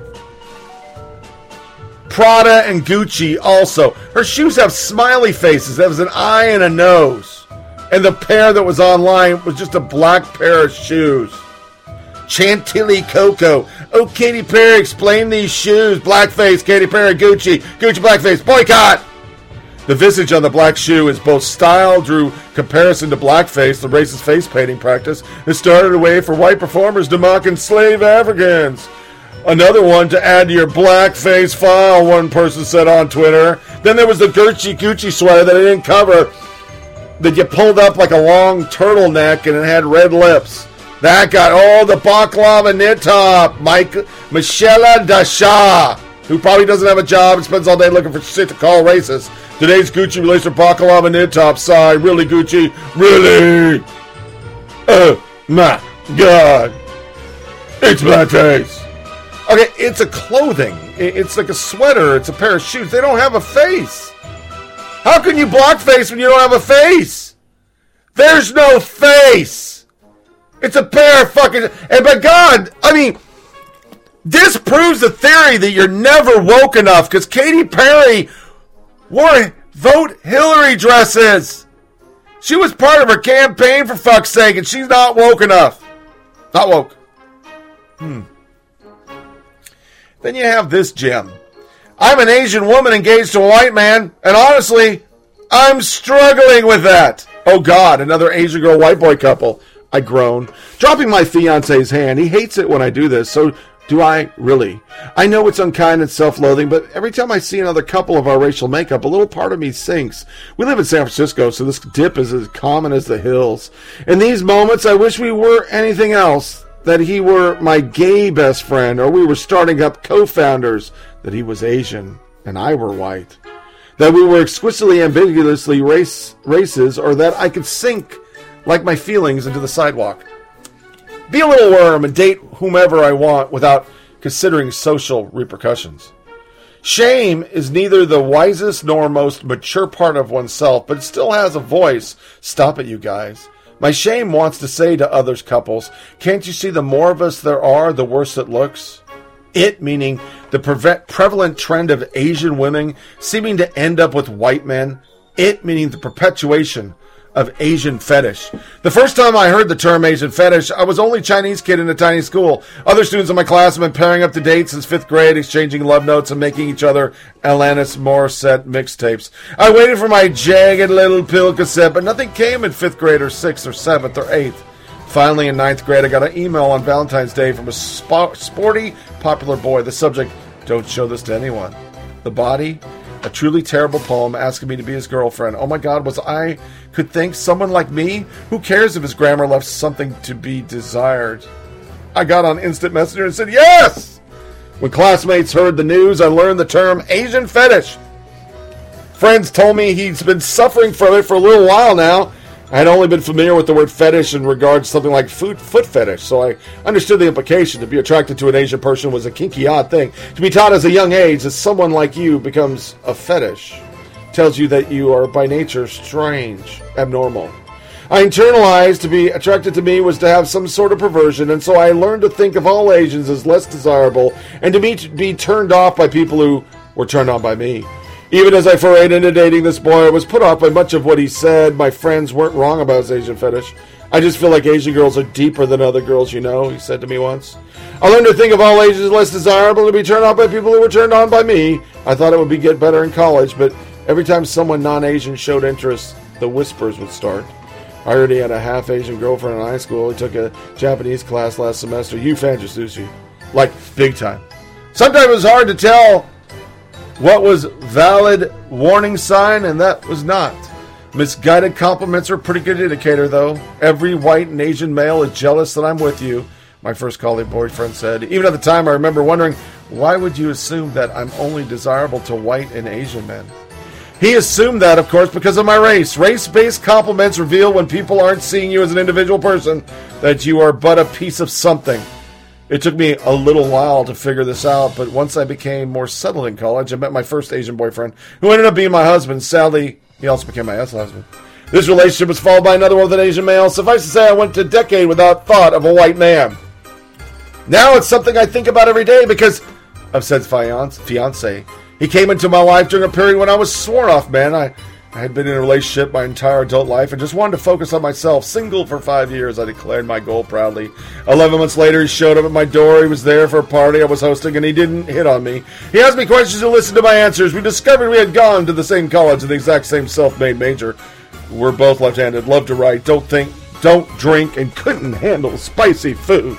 A mutual friend we both loved was sick, and we initially started blah blah blah. Let's move to the fucking end. Uh, Asian females and white males, but also unfair portrayals of Asian men throughout history, and the backlash to public figures like Constance Wu and Chloe Kim have contended with for dating white men. It's an uncomfortable conversation, but we continue through the years. The reason we're still together is that I know I don't have to wrestle with these discomforts by myself. Every past three couples in a row are white men and Asian women, and I ask, but seriously, why? He won't pretend he didn't see it too. He's making an effort to not leave me alone in the awkward parts of our love, and I'm making an effort to not let go of his hand. We're not perfect. But after I rise from this little dips of shame, I could wouldn't actually want either of us to be anything else. That article says everything about you. About you, not Asian fetish. You're a racist. If you walk around all day and go, ooh, black, white, white, white, black, black, yeah, Asian, white, Latino, Latino, Latino, white, Latino, black, Latino, Asian, you got a problem. And I won't read it, but there was a uh, rebuttal to this. I dated a Democrat, and I probably never will again. And this article is just funny as shit. I mean, just dogging how this guy is a douche.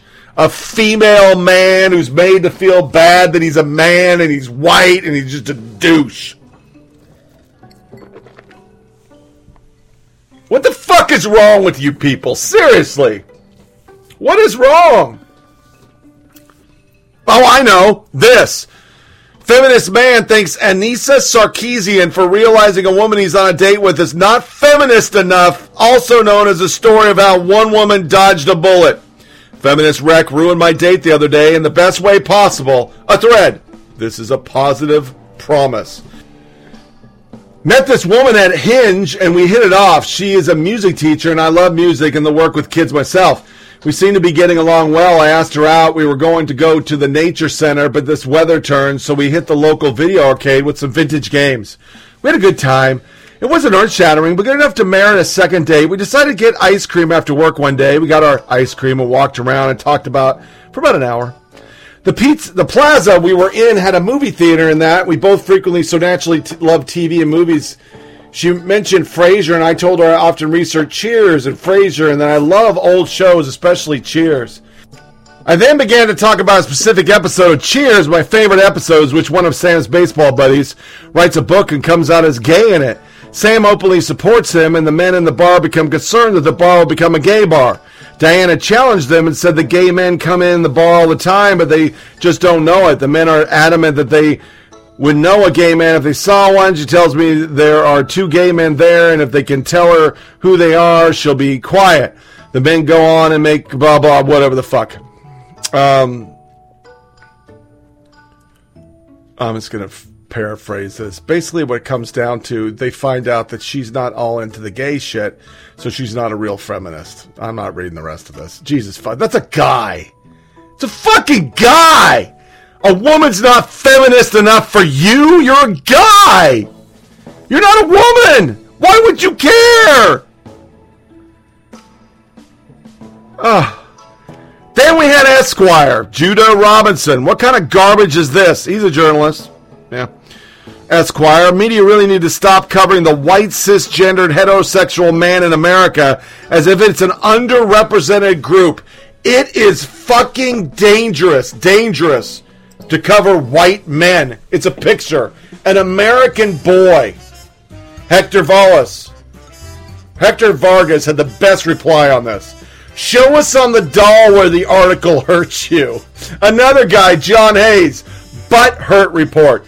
Date of hurtfulness time. What caused the butt hurt? Someone posted it. Offensive picture on the internet.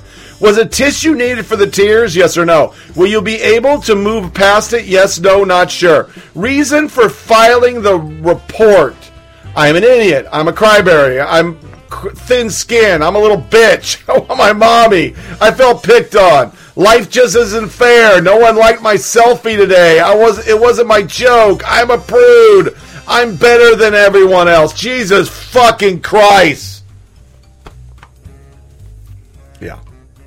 And to close out nuggets that I found, Seth Dunn. I submit that a woman who claims to be a pastor in theology just as bad as a sex offender was hired as a pastor.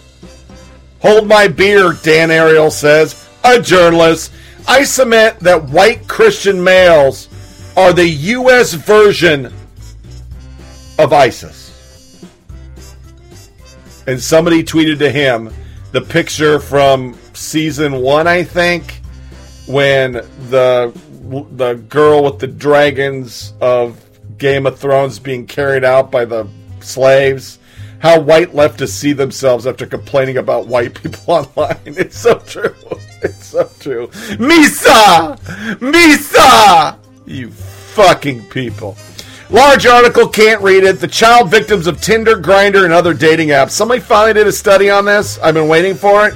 Because you know, I mean, age verification, you can make that shit up. How many kids have been on Tinder and seen dick pics? How many?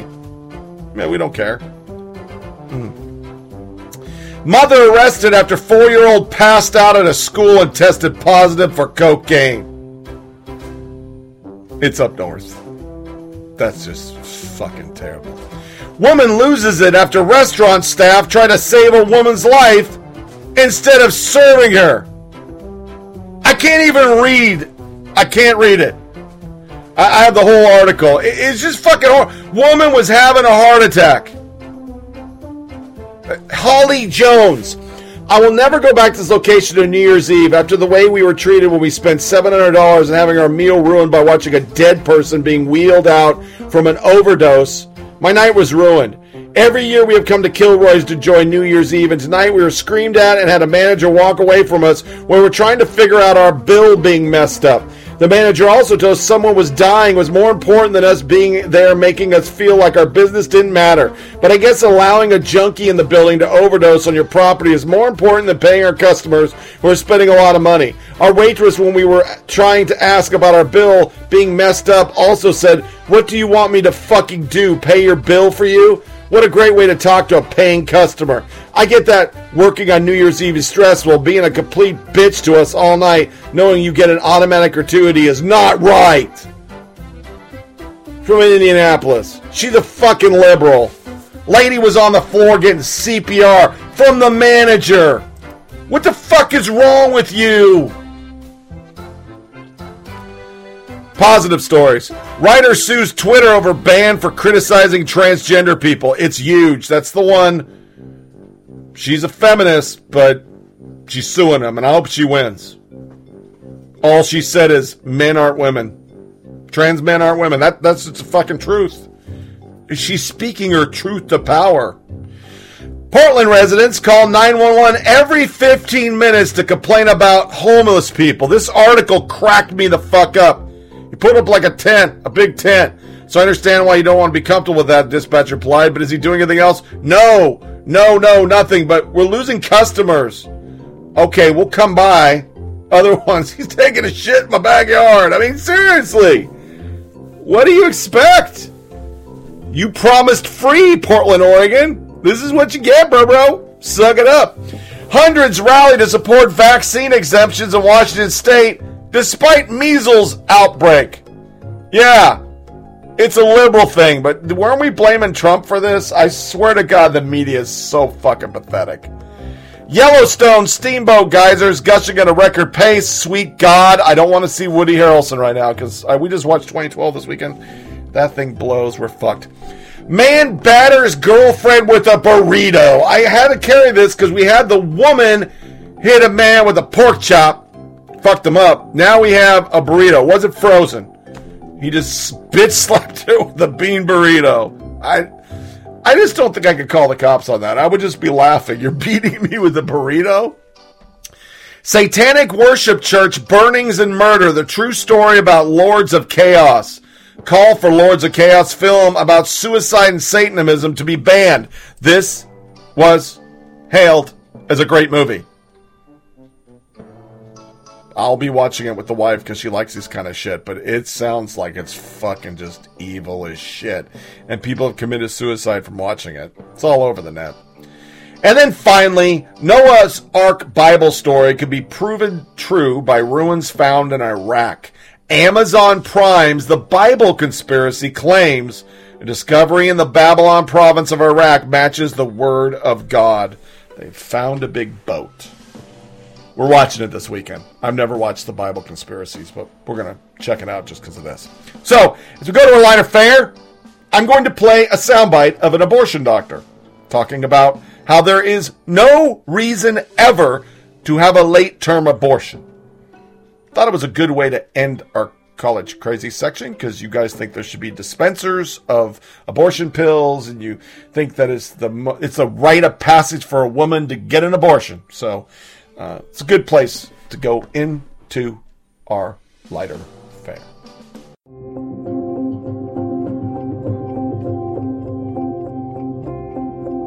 One of the biggest arguments of pro abortion activists is that abortion is medically necessary. What's your position on that?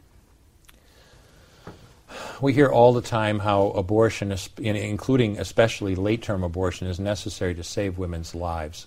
Nothing could be further from the truth.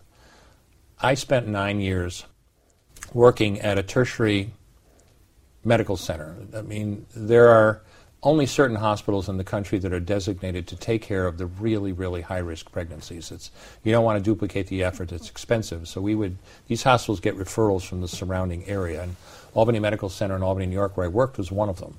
I was faculty at the hospital for nine years.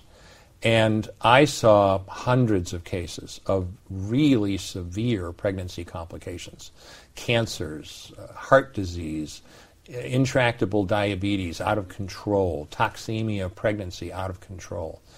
And I saved, in, the, in those nine years, I saved hundreds of women from life threatening pregnancies. And I did that by delivering them, by ending their pregnancy by delivery, either induction of labor or cesarean section, Delivering the baby. delivering the baby. And I always tell people, in all of those years, the numbers of the number of babies that I had to, that I was obligated to deliberately kill in the process was zero, none. And I'll give you an example. The key point about late term abortion that so many people miss is that it takes days to prepare the cervix. This is not a natural situation by any stretch. If you're going to dilate a cervix sufficiently, that starts off essentially as a pinpoint, large enough to dismember or tear apart a baby this big, that cervix has to be dilated, and that can take anywhere from 24 to 72 hours. And especially when you're talking about later term pregnancies. Most life threatening situations, the vast, vast majority of life threatening situations in pregnancy, are not going to arise until 24, 25, 26 weeks of pregnancy and higher. And when you're talking about that, you're talking about abortion procedures that take two and three days to prepare the cervix. And I'll give you a classic example. This is a real case. Um, lady came to the hospital at 27 weeks of pregnancy with severe toxemia. Her blood pressure, you know, a normal blood pressure is about 120 over 80. Her blood pressure was 220 over 160. Okay, this lady would literally be minutes or hours away from a stroke. What do you do in a situation like that? We stabilized her, brought her back, did a cesarean section, had her delivered within an hour of arriving at the hospital. She and her baby did just fine. Amazing. Now, of, now, let's say we wanted to use abortion to save her life. Okay? If with that kind of blood pressure and that kind of problem, if we waited two to three days to get her cervix prepared, she would never make it. She would have been dead. And that's a perfect example. You never need late term abortion to save a woman's life. If necessary, you accomplish the delivery. Now, did every one of those children make it because they were preterm? No. But they all had a chance. And most of them did make it. What you're saying is so amazing, Dr. Levatino, because a lot of people never hear this. They assume uh, when abortion is brought up that it's necessary to kill that child, sometimes to save the mother's life. But you're saying it may be necessary to deliver the baby, but you never have to purposely go and kill that child. That's exactly what I'm saying. So why is this such a a huge argument for pro-abortion advocates to say it's necessary to kill to save the life of the mother? That argument I don't understand. In my experience over almost a decade, I never had to kill deliberately a single child to save a woman's life during pregnancy. There's a wider discussion, though. Politically, always listen very carefully to the words that are being used. You know, we need to pass law X, Y, and Z because it protects women's health. Uh, Bill Clinton, I will be happy to sign a ban on partial birth abortion so long as it includes an exception on women's health. Well, what do they mean? Now, I have a law degree, and every lawyer knows that every single word has meaning. And what Roe didn't do was define the word health. Doe versus Bolton did. It says that health, the term health, includes a woman's physical health. Okay, but it didn't say how badly impaired her physical health had to be for it to be a problem. It includes her mental health. Okay, but again, how bad does her mental health has to be? I suppose I can imagine, I never saw one, but I can imagine a case of if the woman's going to have a psychotic break because of her pregnancy, that certainly seems like a severe mental health problem. How about she's under tremendous stress? How about, I, I, just don't think I can cope with this pregnancy? That's mental health too. Mm. It includes her economic health. Whoa, how much money do you have to have to be economically healthy? Not defined. And if that wasn't enough, it includes her social health. What in blazes does that mean? What it means then when a politician says, I would be happy to support your bill so long as it has a health exception, translation, I would be happy to support your bill so long as it contains an exception so big that the bill is of no real practical effect. I can't understand why any woman would want to have a medical abortion, and I'll explain why. Um, no matter how abortion minded she is, there are a lot of problems with RU 46. In line with that, it's very interesting to see that Andrew Cuomo's approval rating has dropped to the lowest it's ever been, historically low, to 43% after he passed his live birth abortion bill. So, I hope they vote him out. It'd be really good. Every time Jim Acosta tweets, he gets made fun of. And so for our lighter fare starting off today, I had to do this one. Jim Acosta, fact check, false. Donald J. Trump, fact checkers have become fake news. Everybody piled on. Dear Diary, the evil orange man called fact checkers fake news. Fact checker diary. He has no shame. No shame. Why oh why must he be such a big old meanie pants? And why oh why can I quit him? Only you truly understand me, diary. Love, Jim. P.S. Twitchy editors are also mean old poopy heads. P.P.S. My hair is the strongest ever. P.P.P.P.S. I ate an entire thing of raw cookie dough. Don't judge me. Smoking gun. I read this tweet in Morgan Freeman's voice. Jim Goldsmith. Thanks for confirming his point. It's truly like Jim can't help himself. David Gleason. Just proved him right again. Vito Lucido. How about fact checking? Where in the hell is notorious RBG? What, 60 days, 50 days? Uh, nobody's seen her. I bet she's dead.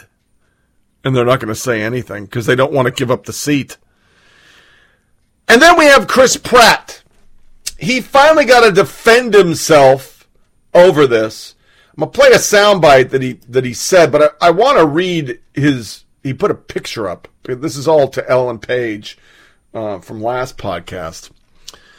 It has recently been suggested that I belong to a church which hates a certain group of people and is infamously anti-LGBTQ. Nothing could be farther from the truth. I go to a church that opens their doors to absolutely everyone. Despite what the Bible says about divorce, my church community was there for me every step of the way, never judging, just gracefully accompanying accompanying me on my walk. They help me tremendously, offering love and support. It is what I have been have seen them do for others on countless occasions, regardless of sexual orientation, race, or gender. Uh, my values define who I am. We need less hate in the world, not more. I'm a man who believes that everyone is entitled to love who they want, free from the judgment of their fellow man. Jesus said, I give you a new command love one another. This is what guides me in my life. He is a God of love, acceptance, and forgiveness. Hate has no place in my or this world. So I'm not going to play the soundbite because it, it just talks about how he has to deal with this because he's in Hollywood and he swims a different direction. I think it's key to note there are churches with conversion therapy, and there are churches that ban people from attending, or not attending, but they ban them from getting married, things like that. I understand when I was a kid, um, when I met my wife, she was Catholic, non practicing. They only went to Sunday Mass, and I was a Christian, non practicing. I didn't, I didn't go to church. I went to military church for a little while, but, you know, once my parents got divorced, we stopped going to church because we moved. And, you know, my father went to a very, my stepfather who raised me was, he went to a Bible thumping Baptist, scare the hell out of you church. I mean, it was literally every week and you're going to fucking hell. You're going to fucking hell right now. Ah! You just scared us. We stopped going because my mom knew we were just all scared and we never seen anybody scream and yell at us. Well, one of the people from his town that went to that same church went in the army. And so I'm in Alaska and I meet this guy and I go, hey, um, I'm going to get married. I'd really like you to marry us because you're from this town in Oregon. He refused because we were unequally yoked.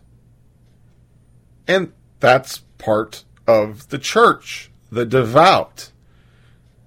Catholicism, you can't get married unless you convert to Catholicism if you're not. Jewish, you have to convert because you're a Gentile. Muslim, every church has its dichotomy. This has nothing to do with that.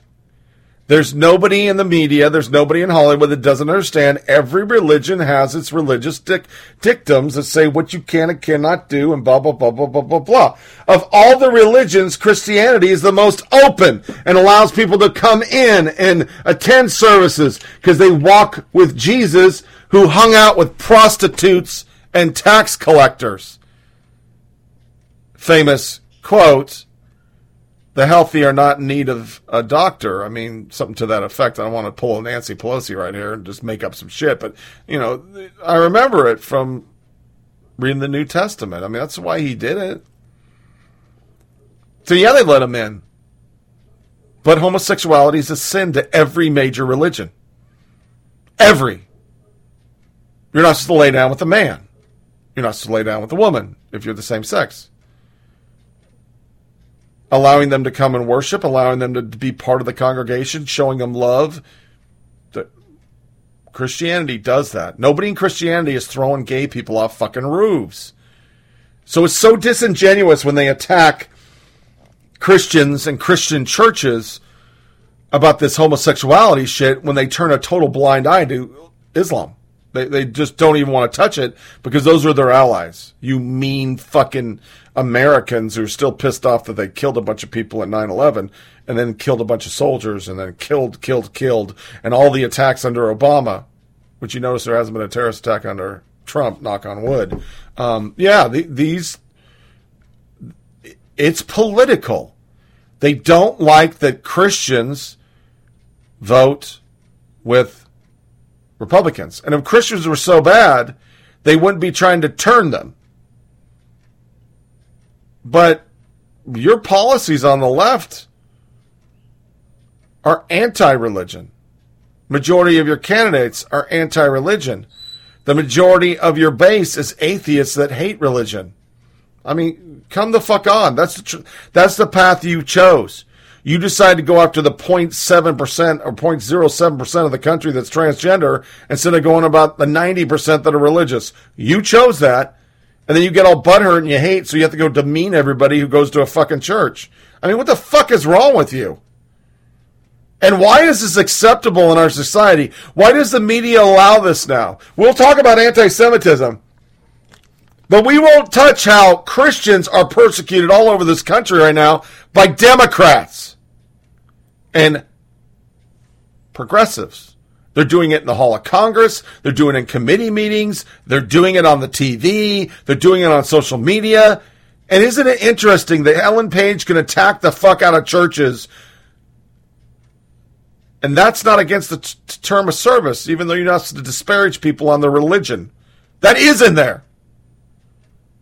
Oh, because I know gay trumps everything. You can do whatever the fuck you want because you're gay, right? I mean, seriously. It's an overriding theme in all of this. I mean, from the beginning to the end, it is the attack on people other than gays, other than Muslim, other than white. Or excuse me, white. I guess I fucked that up. White people. It's an overriding theme on the left. There is nothing worse in the world than Christian white people to the Democratic Party, which is, I don't understand how anybody can vote for that. Like the Page and Oregons who have this shame that they're who they are. It's almost as sick as the transgender shit that you are so overwrought with, I don't like who I am, that I want to be something that I'm not. It's just really kind of a sad state. But it's everywhere. An Asian, I'm dating a white guy, I'm evil. A, a man, I'm dating a woman who's not woke enough. A fucking t-shirt offends people. Shoes are perceived to be blackface, even though they're not faces, they're shoes. It's like a fucking mental illness. I, I, you know, I call it a religion. I truly believe that progressivism is their religion. It substitutes a higher being. It, it is a, a set of core values that leads their life. They have their own commandments, and within that is a New Testament that is climate change. It is just their New Testament. It's how they guide their route that, you know, everything has to be linked back to this because then we can get what we want, which is supreme rule, change of our government, change of our country, blah, blah, blah, blah, blah, blah, blah. I believe it. But I also believe it's actually a little bit of mental illness because all the core values of progressivism is coveting everybody for who they are, how much money they make, etc. And the only good people are people of color that are gay or transgender. I mean that that's those are the those are the priests. They are the most higher form of your intersectionality puzzle. I mean, intersectionality is like Psalms and Proverbs to these people. I mean, it's just really, it's a religion. It's scary. So we're going to end on two quick sound bites. Cardi B freaking the fuck out because she didn't get the love she thought she would. I'm just stuck on this lady. She keeps on coming up my feed, and it's just wow. She had a total meltdown and then deleted her Instagram. And then somebody decided from TMZ to ask Don Lemon, and he sums it up. He's a gay man, but even as a black gay man, he doesn't feel complete enough because he's not a woman gay black person. And he says we should only only be electing women because they're the smarter sex. Okay. down to uplift somebody else. That's not my style and that's not what I'm with and I don't support that. However, I've been taking a lot of shit today. I'm seeing a lot of bullshit today and I saw a lot of shit last night. And I'm sick of this shit. I worked hard for my motherfucking album. I remember last year when I didn't want for Bodak Yellow, everybody was like, Cardi got snubbed, Cardi would have got snubbed. Now this year's a fucking problem. My album went two-time platinum, my nigga. And every chart that there was, my album was always top 10. Number one album as well. I fucking worked my ass off, locked myself in the studio for three months, my nigga. Then went to sleep in my own bed, sometimes for four days straight. Pregnant. Some songs couldn't even get on the fucking album because my nose was so fucking stuffy from my pregnancy. Niggas couldn't sleep. Niggas couldn't do shit. While everybody was harassing me like, you're not gonna do it. We know you pregnant. Your career is over. That shit dwelling in my fucking mind while I'm working. You know what? It's not my style for people. Hey, it's crazy what's going on in Virginia right now. Crazy. Very sad. Do you think we should all be punished for stuff we did in our 20s? I know what they did is absolutely horrible. Depends on what it is. Depends on what it is. And also, there's a different. Um, we hold we hold political leaders and public servants to different standards than actors and comedians. True. And just everyday. Well, maybe not anymore. So, well, but we should. Yeah. Um, hypothetically, if there was a Democratic presidential candidate who was killing Trump in the polls weeks before the election, and it came out they did blackface at a party in their twenties, would you would you be in favour of removing the probable president and replacing him with someone who might lose? I I don't do hypotheticals, but if the person's black, then why would it matter? hey, I like that. I like one more thing. That's hilarious. One more thing. Um, do you think at this stage, do you think at this stage women are safer bets? You know, for running for president, just because they're less likely, probably, to have this sort of terrible stuff in their past. Women are the smartest of the sexes and they always have been. And we would be a whole lot better off if women were running things, more things in this country. Hey. And I mean that. Wow.